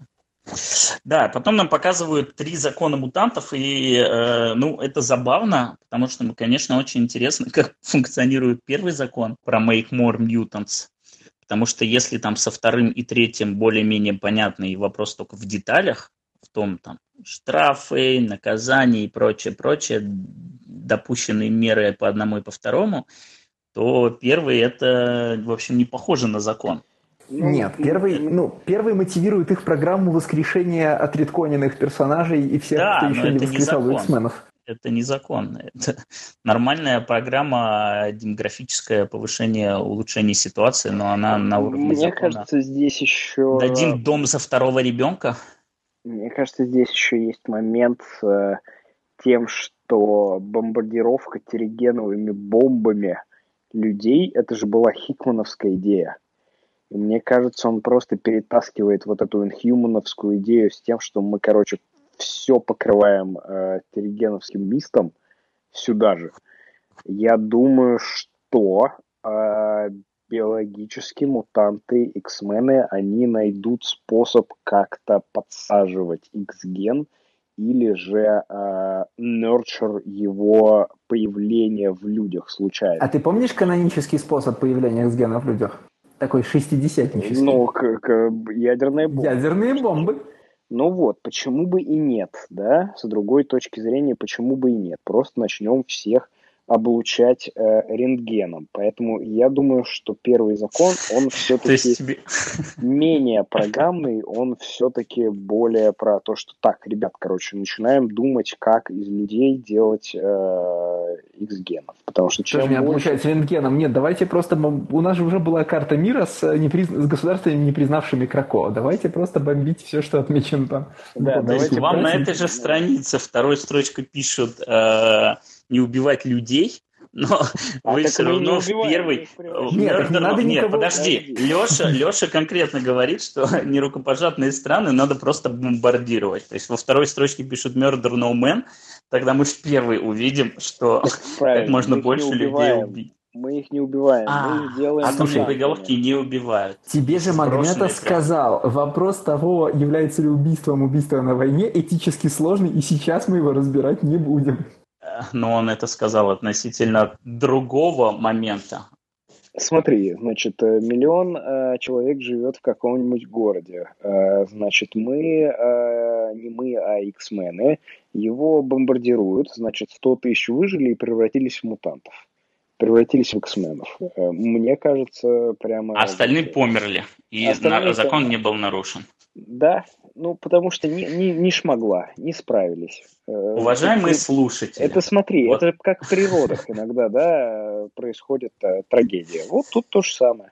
Хорошо. Уважаемые слушатели, сейчас вы видите э, небольшую сценку по поводу того, как люди, которые всячески упрекают X-менов в терроризме, их в этом выпуске показали, что нет, первый закон, который они приняли, заключается в том, что человека убить нельзя, они все равно придумывают другой способ, Подожди, как X-мены могут так, э, бомбардировать Стас, людей э... и уничтожать. Записывайте и смотрите. Хрестоматийный пример. Подожди, да? это то, что... В смысле, конечно, мы ждем только плохого от нации террористов. Все же логично. Та, это та самая ментальная гимнастика, которую будут использовать X-мены в дальнейшем, когда они будут убивать, например, э, хенчменов э, Ор, Оркида, да, или Ор, Орчса, я уже не помню. Вот, вот как раз для этого и была фраза Магнета. Она, очевидно, отсылала к тому, что произошло на Мазермолде. Ну вот, э, ребят, как ну, бы... в смысле? В смысле? Ответ здесь есть. То есть, когда нам нужно, мы murder no man. Когда нам не нужно, мы murder every fucking body вообще. Не, они даже на ту ну, миссию летели с хорошо, задачей э, без жертв с, среди там civilians. Mm-hmm. Они реагировали ага. только на тех, кто готов сбросить был death ray from the space mm-hmm. на их ага. страну. И две панельки нам сразу же показывают, как э, Курт их связывает бережно, и как Росомаха mm-hmm. просто мочит тех же самых э, бедных э, выпускников MIT.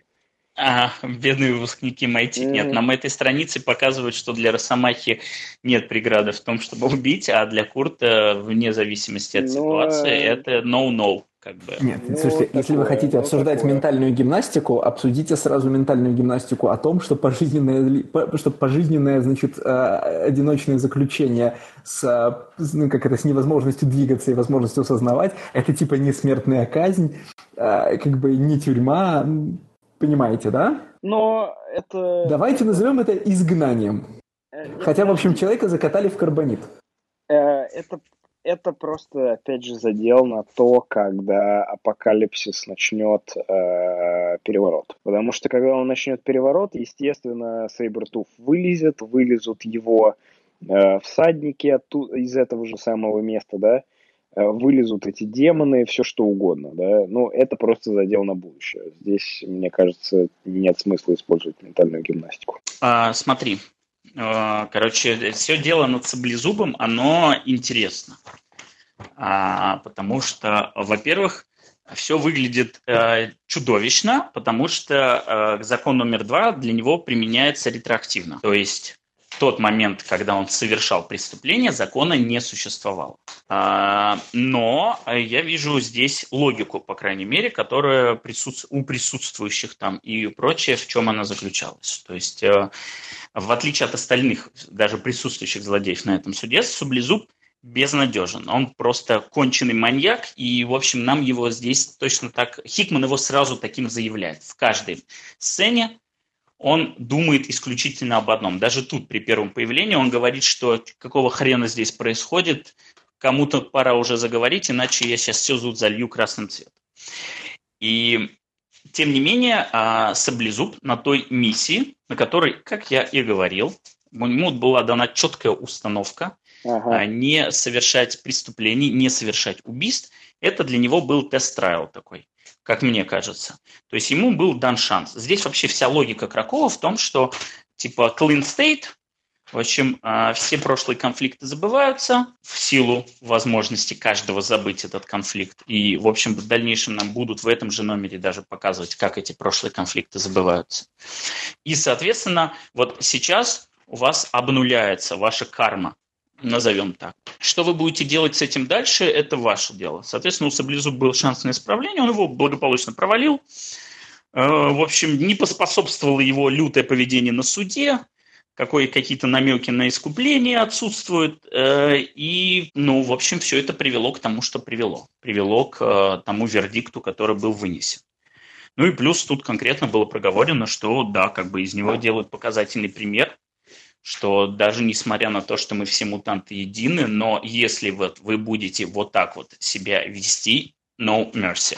И это интересный показательный пример, потому что это пример только для жителей Кракоа, насколько я понимаю.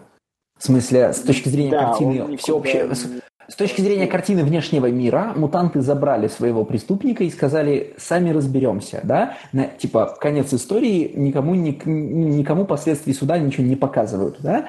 В пределах Кракова его, конечно... Этого мы не знаем.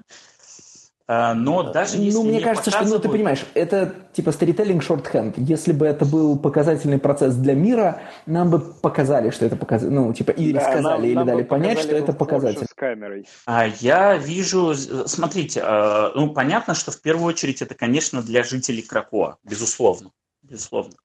Но тот факт, что Саблезубый Э, это прям большая угроза имиджу Кракоа и к тому, что если дать ему вот сейчас, после принятия закона, не, дай бог, еще один шанс, он, конечно, нахрен все вынесет, потому что для всего мира это будет уже выглядеть так, что убийцу тут же отпустили, и тут же он продолжил совершать убийство. Для всего остального мира это будет выглядеть так. Он совершил убийство, его забрали, больше мы его не видим. Все, как бы проблем solved. Слушай, ну как бы, почему именно Саблезубый здесь э, как э, был персонаж? Мне кажется, среди тех злодеев, которые при, пришли на Кракова, ну... Не, Саблезубый, есть... он реально самый такой прям ну, типа, ты мне хочешь сказать, Безнадежный. что... Саблезуб здесь нужен... Нет, э, Саблезуб здесь нужен вот с какой целью.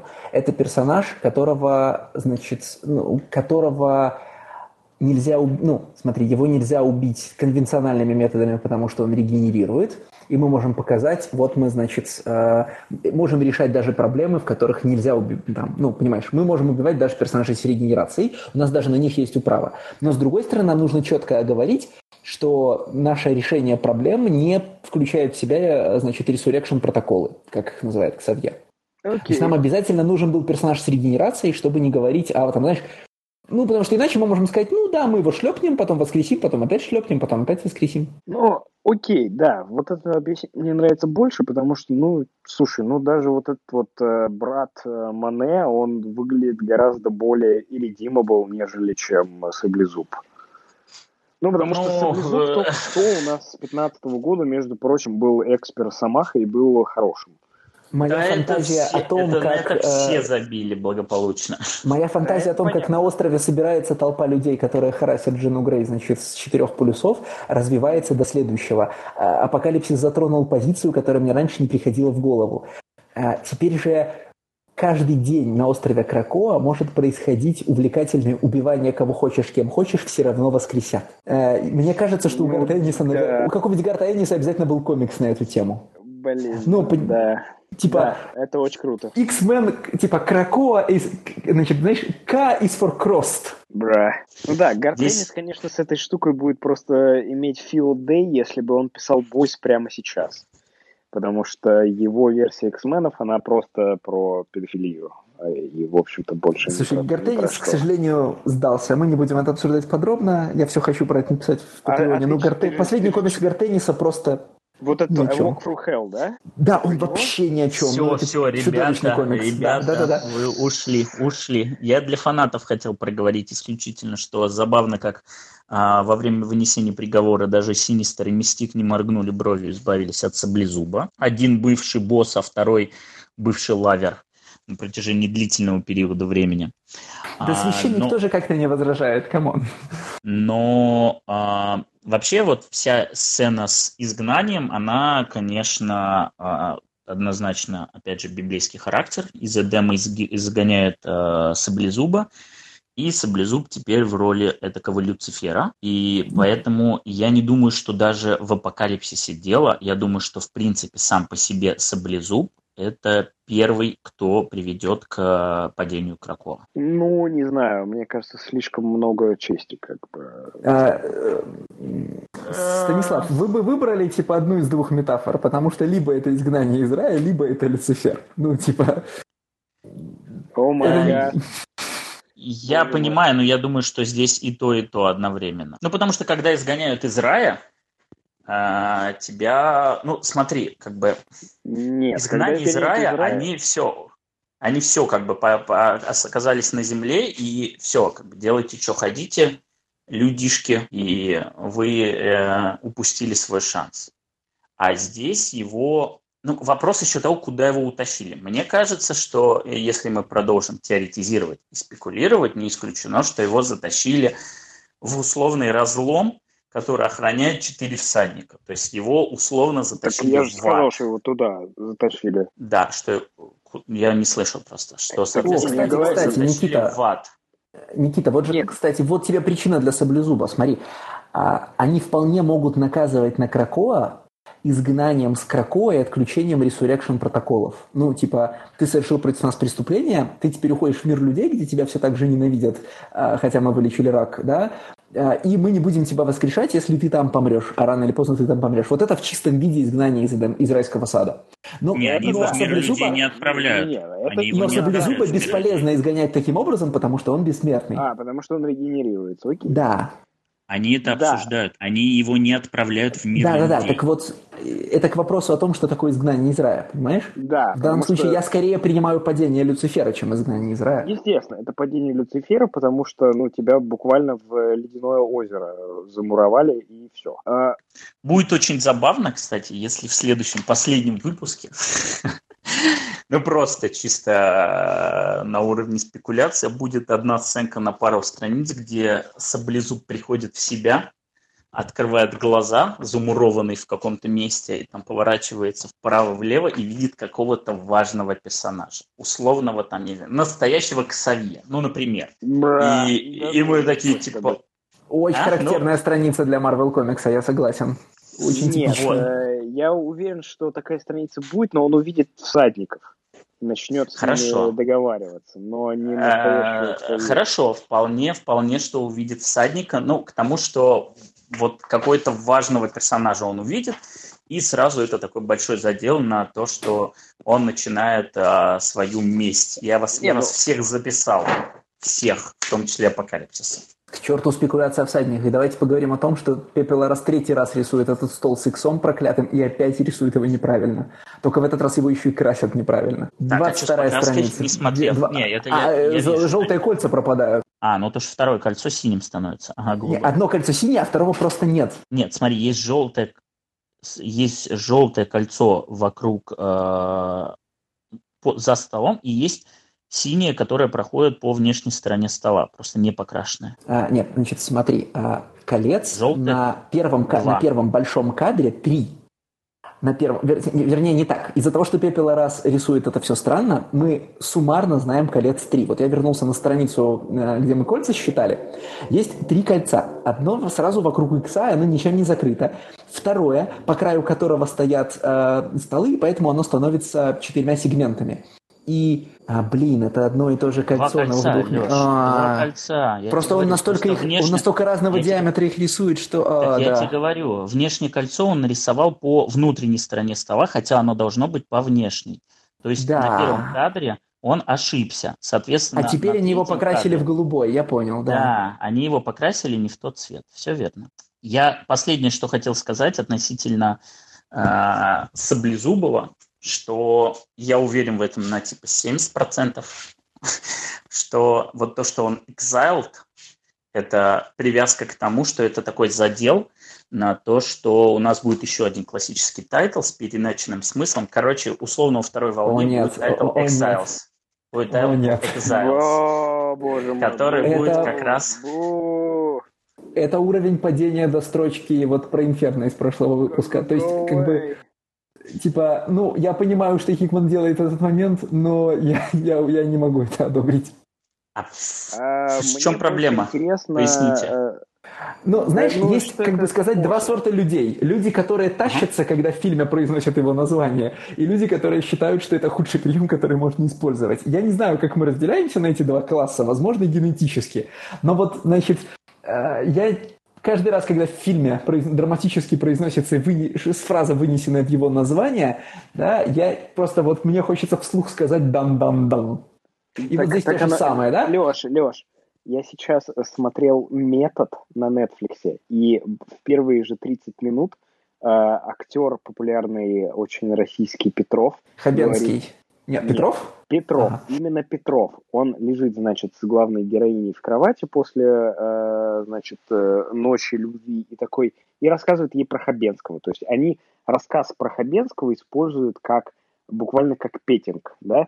Он ей рассказывает про Хабенского и такой, есть у него пауза, метод, и, и реально идет дан-дан. Следующий же дан-дан идет, то есть прям буквально у, барабанные удары идут.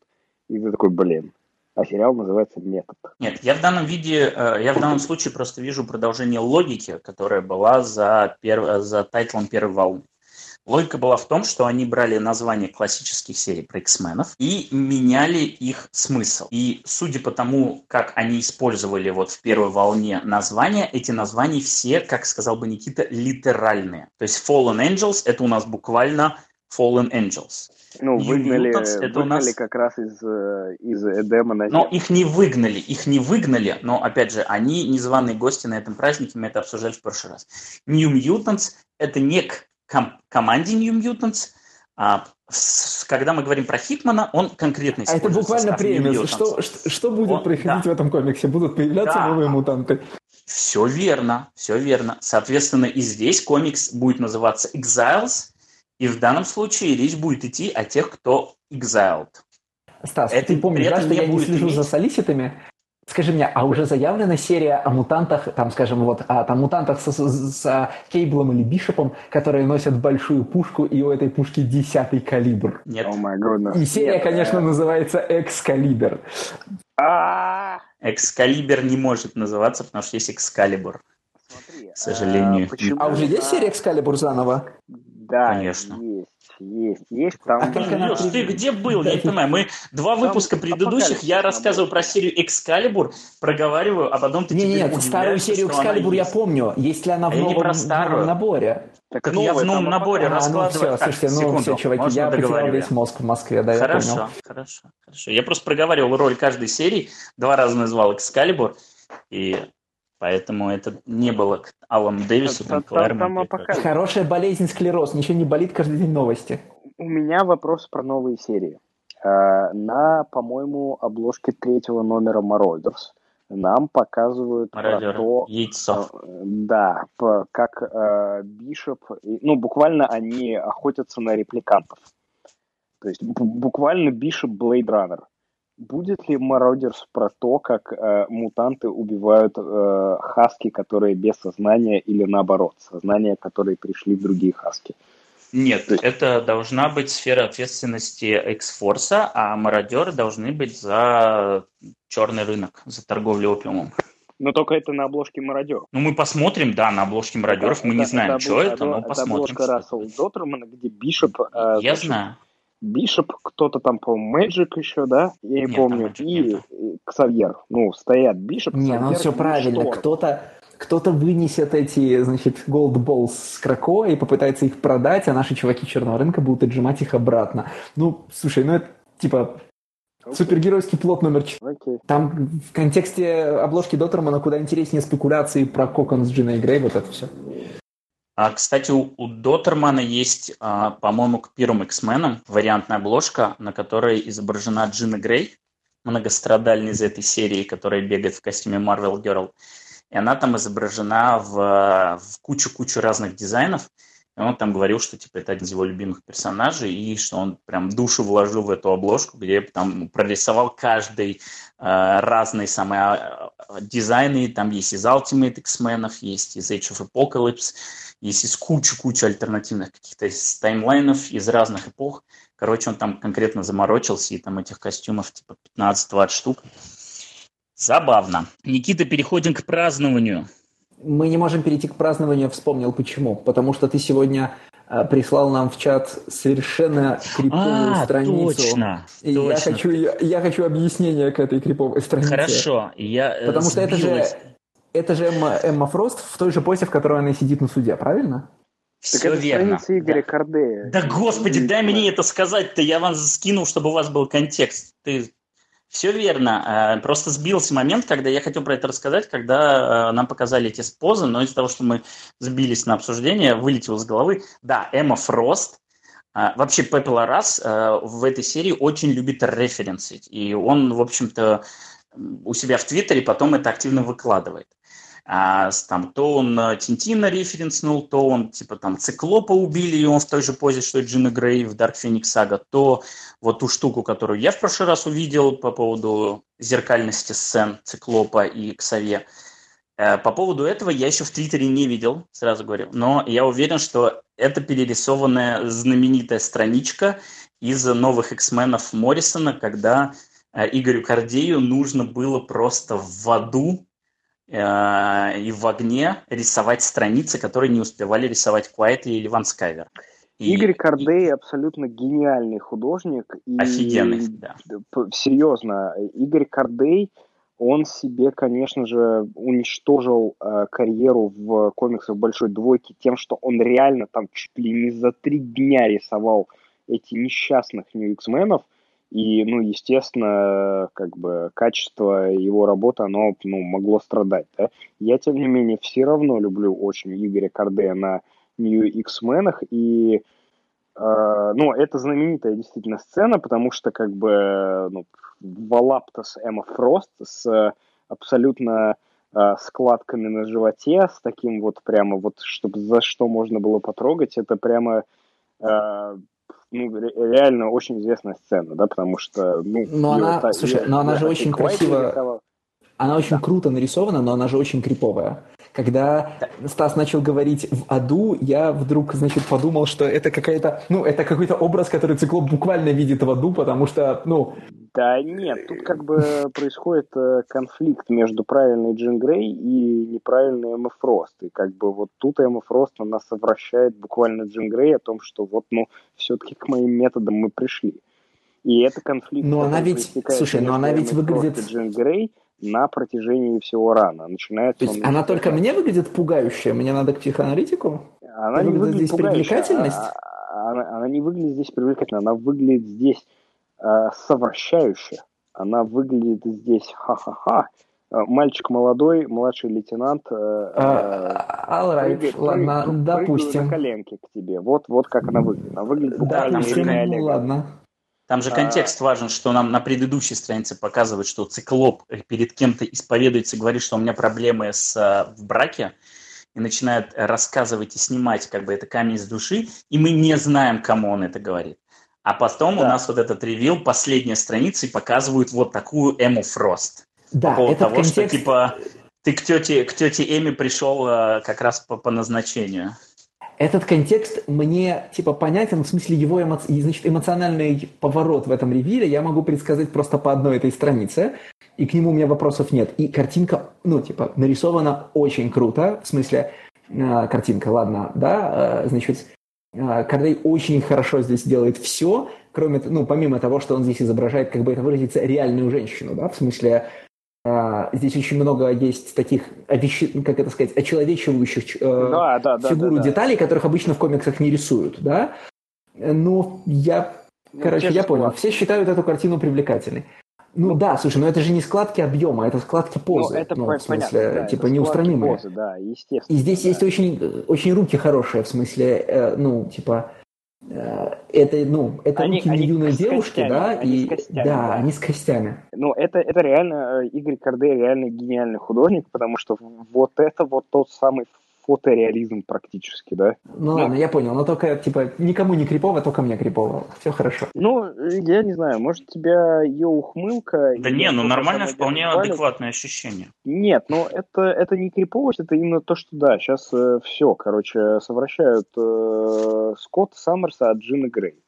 Вот э, это что должна Я пока понял, это, это я пока говорил, сам понял, что раскрылся под шутку того, что я боюсь реальной женщины. Ну, учитывая то, что ты еще и видишь как бы связи там везде. Да, да, да, конечно. Откуда ну, у вас такие картинки, доктор? А, да, да, да. Так, Никита, теперь ну, ты очень хотел перейти к празднованию. Чуть можно шуточкой добавить. Конечно, переходим к переходим к оргии, что такого. наверное, не было.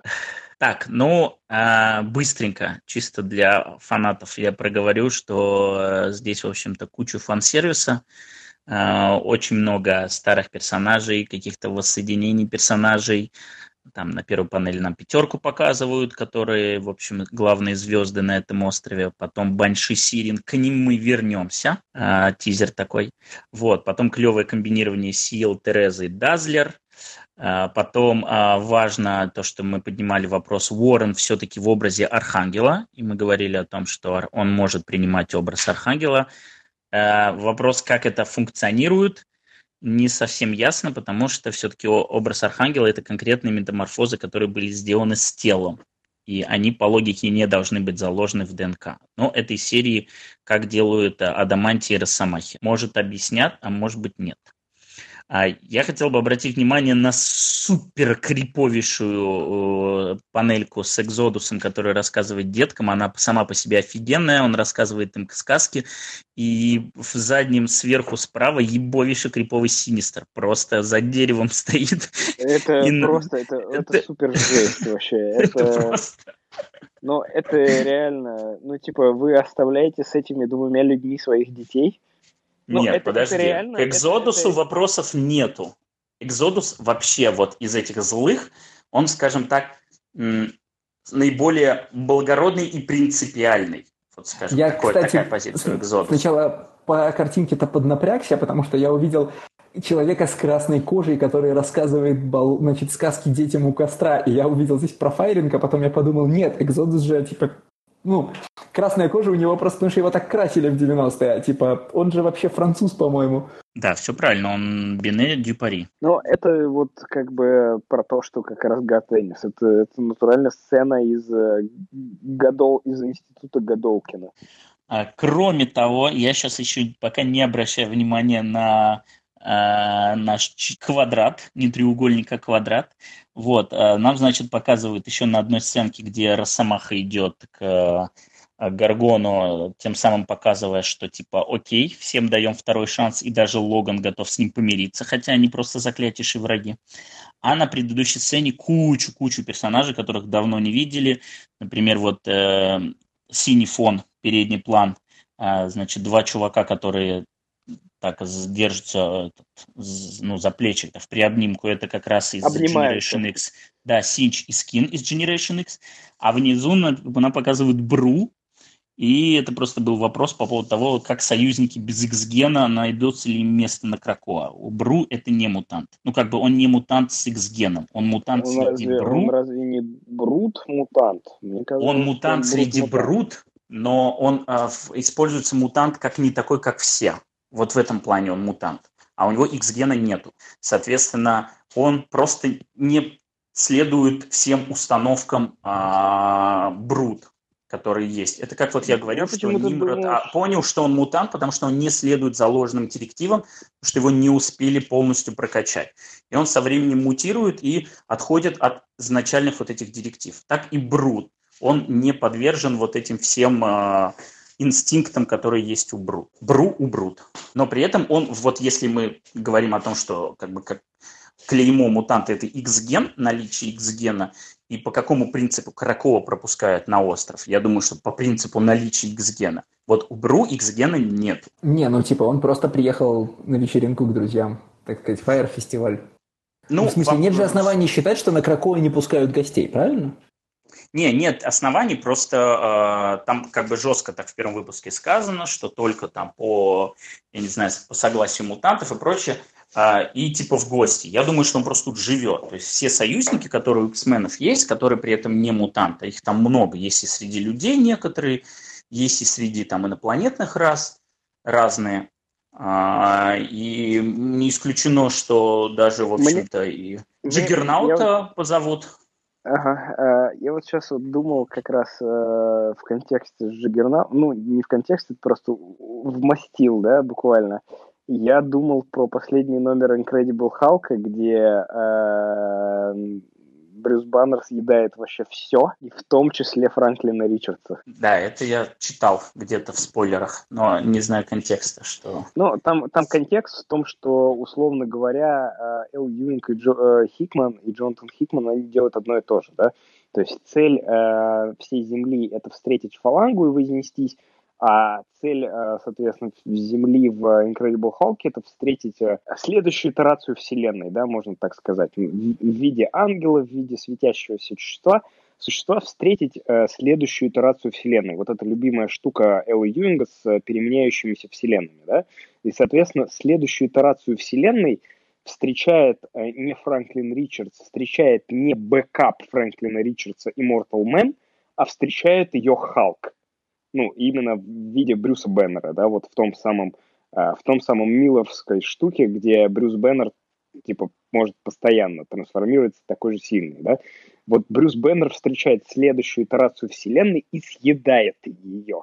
То есть он буквально заканчивает вообще все будущее. Окей. Давайте Но вернемся э... к, к, к... Да. Я не очень понял, как это привязано к тому, что мы видим здесь. Наверное, Франклином. Это, Э, это да, это к тому, что все, все будущее, то что, то, что вот в X3 происходит, оно закончится Халком, потому что а, 2 окей. миллиарда лет назад Халк... It doesn't matter, все, что да. мы Нет, видим. смотри, э, это очень... Я, дело в том, что от Халка отстаю, но это очень занятная мысль, а, потому что я-то не отстаю от Тора, и типа у нас все ключевые сценаристы Марвела сейчас пишут истории о нарративном коллапсе, да, а, они все сочиняют далекое, какое-нибудь далекое будущее, которое, значит, заканчивается так, что, что его невозможно продолжить, да, типа все истории заканчиваются здесь, другое, ну там, э, все, что будет дальше, будет принципиально другим пространством. Вы не можете сказать, а, нет, там показалось, отмоталось, э, там перед вами,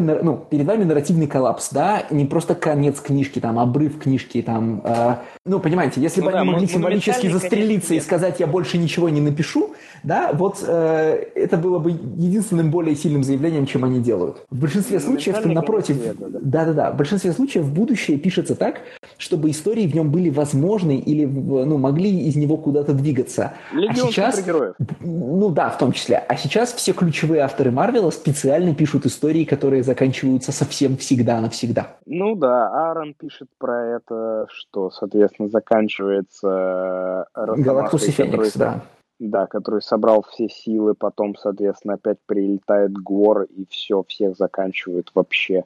А, Эл Юинг написал только что буквально про то, как Халк ест все будущее. То есть он буквально поедает перерождающуюся вселенную.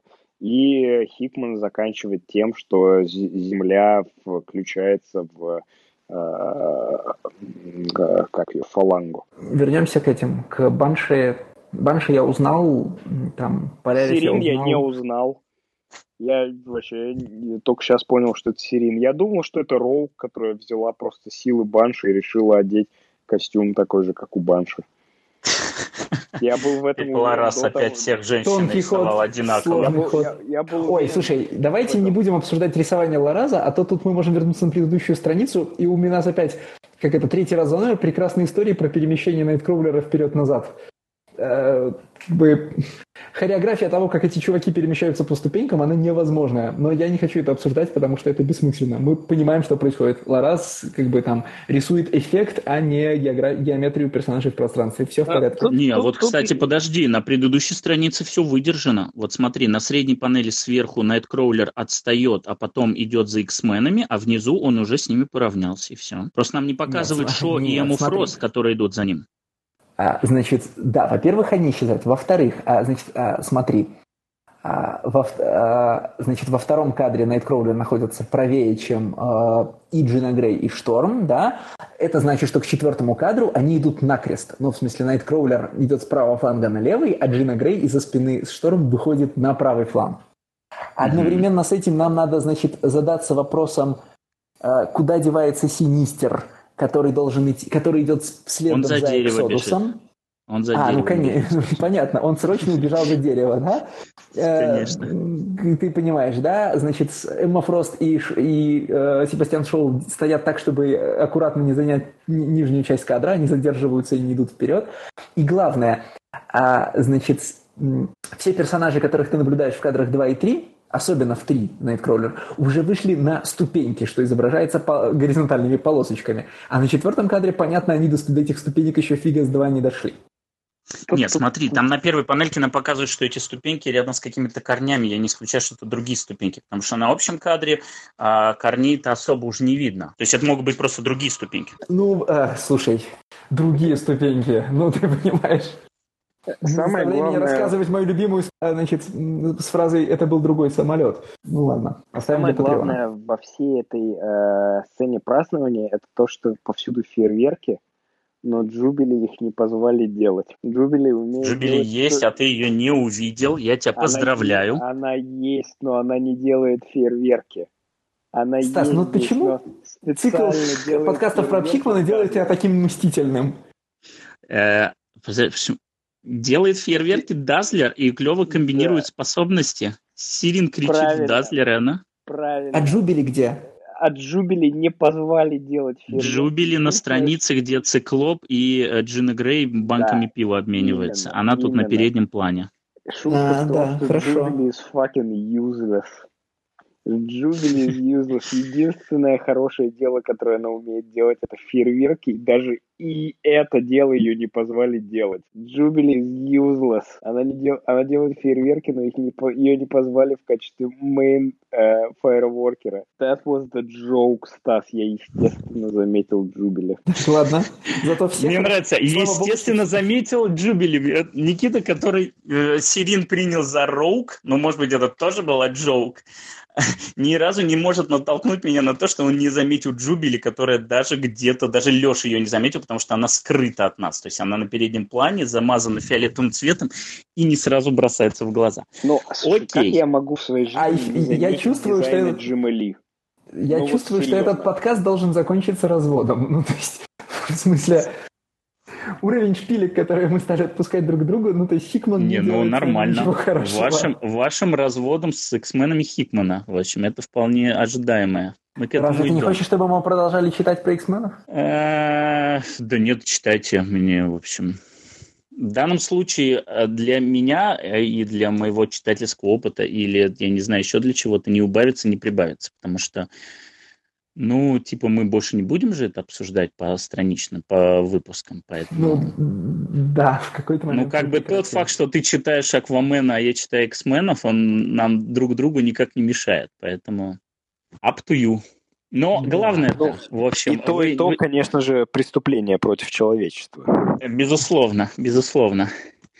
А главное, это же у нас а, все эти сценочки и эти трое, а потом эти трое. Вы мне вот просто не верили, не верили. А я вот жду во второй волне анонс комикса Sexman, например, а будет отлично. Вот это сейчас неожиданно было. Сейчас такие cricket sounds. Э, Ладно, не хотите, я тогда вам расскажу cool story про X-менов. Раз вот она где. Ни на что не намекает. Да, ни на что не толкает.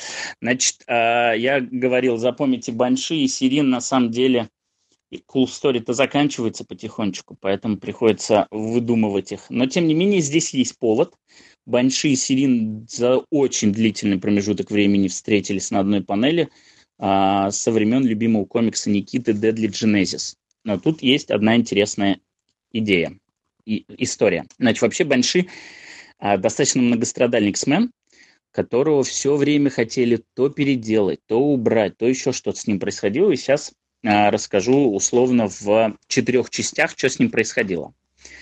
Значит, а, может, немногие знают, потому что то, что происходило до Giant Size, X-Men, а, или, скажем так, до Нила Адамса, но после Кирби и ли это вообще темный лес для многих, но, короче, Банши стал первым All New, All Different X-Men, который появился в комиксах. Это произошло еще в, там, в X-Men, что-то там 20 какой-то номер, Роя Томаса, и он уже тогда хотел создавать интернациональных мутантов. Это была его идея. Но интересно тут вот что. Банши изначально задумывался женщиной, потому что ну, потому что он инспирированный Банши, которая в мифологии женщина, женского пола. Однако э, Стэн Ли был против, он тогда был как и редактор, и, соответственно, через его контроль проходили все эти идеи. И он считал, что это будет не очень, что 5 X-менов сражаются с суперзлодейкой, э, выводы делайте сами. В итоге у Роя Томаса просто было желание в том числе сделать такого взрослого и, я не знаю, как по-русски это сказать, но, назовем так, лепреконового персонажа, буквально так он его называл, а, перевесило полгероя, о чем он потом очень сильно сожалел. И решил, что, в общем, это была одна из его больших ошибок, что он отказался сделать Банши женщиной. Это была первая часть. Часть вторая. Когда Лин Уайн а, планировал уже X-менов, и он добавил Банши в ростер All New, All Different, он его решил практически сразу омолодить. А, потому что, ну, типа там по первоначальным комиксам ему было что-то типа поздние 30-е, то есть там типа 38-39, и он попросил спустить их до там условных дв- поздних 20-х. Основной причиной было э, желание дистанцировать его по возрасту от Ксавье, потому что Ксавье, будучи ментором, должен был быть прилично старше остальных. А, соответственно, Банши при изначальном э, введении был к Савье ближе, чем к остальным X-менам. Но вообще, на самом деле, Уайну Банши нравился исключительно из ирландского акцента, который ему нравилось писать. Вот это прям весь его интерес персонажа. К слову, его лепреконовость а, при, изнач... при первоначальном введении у него были уши странной формы, нос с такой пуговкой, их, он тоже претерпел изменения, а, потому что хотели убрать комичность персонажа и считали, что она в том числе в этом проявляется. И Дэйв Кокрум, один из лучших просто дизайнеров в истории супергеройских комиксов, прекрасно справился и предложил промежуточный вариант. Скажем так, что-то оставил какие-то узнаваемые элементы, но просто их э, приглушил. Идем часть третья. Вообще Кокруму Банши очень нравился, потому что э, буквально он там в каком-то интервью говорил, что рисуя один выпуск, рисуя одну панель, он в этот момент понял, что у Банши у единственного было normal face, он говорит, то есть обычное лицо во всей команде. И для него это был прям отдушина, big relief, да, что вот он может нарисовать обычное лицо. в отличие от остальных. Поэтому, когда на ранних стадиях шла речь э, избавиться от Банши, э, он всегда был таким как бы персонажем нужен, не нужен, Дейт всегда его отстаивал. Э, и, соответственно, там были разные идеи, как можно его оставить и придать ему дополнительную значимость. Там, в частности, обсуждался вариант сделать его замок в Ирландии условной базой X-Men East. Но как бы это ни, никуда в итоге не попало. Когда же на серию пришел Джон Бирн, он сразу же приложил все усилия, чтобы побыстрее вывести персонажа из серии. В принципе, как к самому персонажу у него претензий не было, но он считал Банши ненужным и таким как бы сахарозаменителем. А, потому что все аспекты, которые формировали его личность, они заключались там в других персонажах. Там, в частности, его роль взрослого и мудрого э, персонажа была уже у Кставье. Э, его силы, которые были просто дистанционные, такой бластер, назовем так, меркли перед Циклоповским.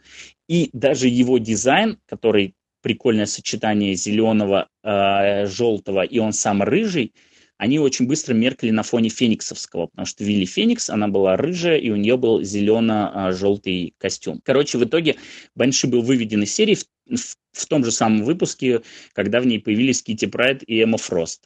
Получился неплохой размен. И часть четвертая по всей этой э, cool story.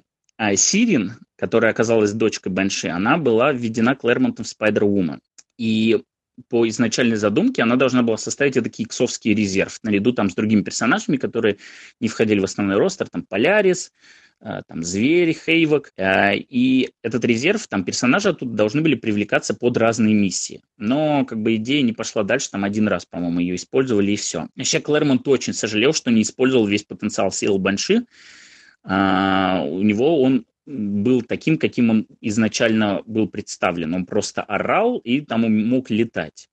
Хотя как бы его сил там потенциал был большой, много применений, там, от, начиная от гипноза голосом, влияния звука на мозг, э, использование отдельных частот для секретных сообщений, бла-бла-бла-бла-бла.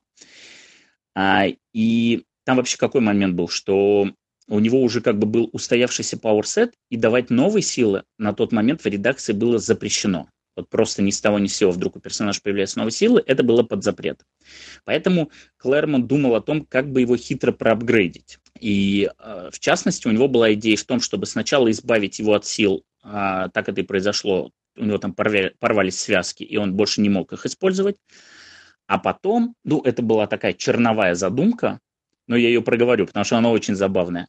А, Сирин, его дочка, должна была с помощью своих способностей провести внимание, голосовую хирургию, в результате которой она восстановила бы связки, дав им новую гибкость. И это бы уже дало возможность Банши как бы иначе и многоплановее использовать свои силы. Но в итоге этот план не был никак реализован, а, и когда Банши уже вернулся там спустя типа сотню выпусков, его силы вернулись в результате естественного восстановления связок. Самое забавное в конечном итоге, что когда Банши погиб а, в любимом комиксе Никиты Deadly Genesis, Сразу после него его дочка Тереза, она поменяла свою боевую кличку и назвалась в честь отца и стала Банши. И так, спустя много-много лет, так называемая ошибка Роя Томаса относительно пола героя была исправлена. А Никита ее все равно не узнает. Все X-мены на одно лицо. Вообще про Терезу, кстати, отдельная забавная история происхождения. Сейчас э, будут э, легкие флешбеки к Origin Polaris, потому что все достаточно э, запутано и, в общем, пожалуйста, остановите этот поезд. Тем не менее, Шон Кэссиди, то есть Банши, он работал на Интерпол. И, в общем, он такой прям, типа, был крутой агент и прочее, и очень долго отсутствовал дома, вот на миссиях там и прочее, прочее. И там получилась такая штука, что его жена а, не просто, он, короче, не знал, что она беременна, а она успела в его отсутствии даже родить ребенка, но, внимание, потом она погибла во время бомбардировки ирландских террористов.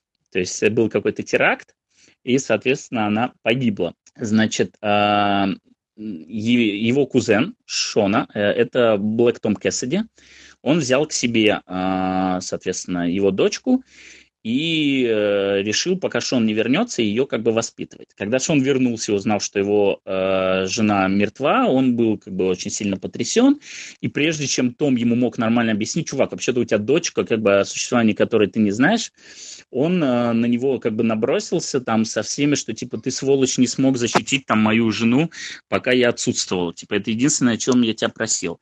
И типа он в гневе ушел оттуда, и Блэк Том решил, что типа, ах ты, сука, раз так ты со мной поступил, то я тебе даже не сообщу о том, что у тебя есть дочка, и что я ее буду сам растить, и хрен бы тебе там. И, соответственно, э, изначально как бы Банши, она появилась как преступница, потому что она была сообщницей Блэка Тома Кэссиди и Джаггернаута. И он, соответственно, ее э, таким образом воспитывал, и она должна была... Ну, короче, она появилась как раз в комиксе Spider-Woman, э, как раз как злодейка. Все закончилось тем, что Блэка Тома посадили, и, в общем, уже в тюрьме он, э, короче, решил рассказать обо всем, там типа рассказал Шону, объяснил, что он во всем виноват, короче, покаялся. И так Тереза из комикса Spider-Woman оказалась в X-менах и уже там в дальнейшем продолжила свое существование. Никита уже даже не комментирует. Он настолько устал от cool story. Никита, ну что ж такое? Так настолько тебе тяжело, да? Очень слабая. Слабая, да. Ну, из Нет, просто мы уже есть. проделали, мы проделали большой путь, устали к его финалу, понимаешь? Да. Мы как тот апокалипсис, который сидит в стороне один и смотрит на общий праздник. По крайней мере, он не прячется за деревом и не наблюдает за детишками, как супер криповый синистер. Ладно, все заканчивается да, он, картой. Супер, он также крипово наблюдает на, за Эриком и Ксавье, которые стоят на скале. Yes. А, ладно, а, все заканчивается обновленной картой Кракоа. Оказывается, что есть второй остров. А, кстати, я что вам забыл сказать? Короче, на той странице, на которой нам показывают три закона, там внизу есть приписка, что э, не просто Кракоа, а Арако. То есть она тоже там используется. И э, тем самым я думаю, что... Ну, типа это законы не только Кракоа, но и законы Арака это еще больше наталкивает на мысль, что, соответственно, изгнание происходит на другой остров. Так, да, ну, возвращаемся. И причем мы знаем из карты? Мы из карты узнаем, что есть второй остров, они используют его как Danger Room, телепортируются на него, и на этом же острове находится Point. Да, тот э, самый, который вот. мы не могли расшифровать и не знали, где он находится. Да, значит, с тех пор, как э, я увидел, что Кракова ни к чему не прирастает на морском дне, а дрейфует опять, а у меня нет вопросов о том, почему бар Синистер находится прямо у его берегов. Ну, кто-нибудь кому-нибудь подгреб, не проблема. Э, yes. Слова «дикая охота» и «карусель» мне ничего не говорят, хотя меня, конечно, впечатляют. А, ну, это все было. Тут из нового появился как раз бар Синистер, и появилась вот это вот э, залив Hellfire, в котором как раз по цветам разбито. Red Key, Blackstone и White Palace. Угу. Вот. Э, я не очень а понимаю... Так, а что такое дикая охота и карусель? Ну, только я не словах. знаю. Не Понятно, знаю, не, я не знаю. Они просто есть в первом же выпуске, и э, я к тому, что это не какая-то новая информация, это все еще загадка. Ну, понятно, а, типа, а это вот все объекты, которые добавились с тех пор. Вот мы увидели, что они довезли Барси, типа, договорились с Синистером. С 13 вот выпуска это все новое добавилось. А с 13 номера все, что ниже, это новое. Я не понимаю совершенно, почему нам до сих пор 18 выпуск делают из него какую-то опять липовую интригу, при том, что уже в стартовой сцене этого номера нам показали эту подводную часть Кракоа. Нам типа намекают, что это все еще не No Place, что это а ты думаешь, что это а, нет, вот, нет, подожди. 18 – это не то, что нам показали на первой странице. Почему? На первой странице нам показали, что э, на первой странице нам показали, что No Place Moira находится с обратной стороны острова, снизу. Там э, тебе показывают, что вот есть надводная часть острова, подводная, да, а потом а показывают что-то, что находится, ну, да, на что мне посмотреть? Смотри, на первом кадре подводная часть, она э, кажется к нам чуть-чуть ближе, и Короче, я к чему говорю, что вот это 18 это не вся зона на No Place, это нам показана та зона, которая не покрывается самим островом, а то, что под самим островом есть еще кусок от этой 18 карта не исключает. Короче, я к тому, что вот в первой панели можно да, предположить, хорошо, что согласен. это как можно раз предположить, что это как раз оно. Но ты знаешь, когда ты начинаешь произносить фразу «я не понимаю, что за нелепая интрига и зачем это до сих пор держать», это вот примерно то, о чем, о чем мы эмоционировали в начале выпуска. Не, ну ты хотел же что услышать, как я, когда, как я критикую этот комикс, пожалуйста. Ага, ну окей, я понимаю, у каждого из нас своя точка кипения. У тебя полоска с дефисами, у меня лоб, не, лоб это, это не точка, это не точка кипения, просто недоумение легкое, потому что я не очень понимаю, зачем из этого делать какую-то интригу, но э, это лишь намекает на то, что, возможно, к этому вернуться в последнем выпуске. Потому что, К сожалению, у меня слишком загадка. много доброй воли с прошлого раза. Я все еще оверхайп на развязку, я жду, что мне покажут, в чем фокус.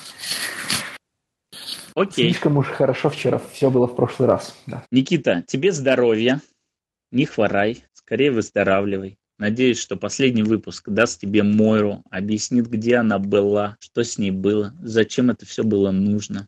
Мы будем надеяться. Ладно. Осталась одна неделя. Одна неделя. Все. Всем спасибо. Всем пока.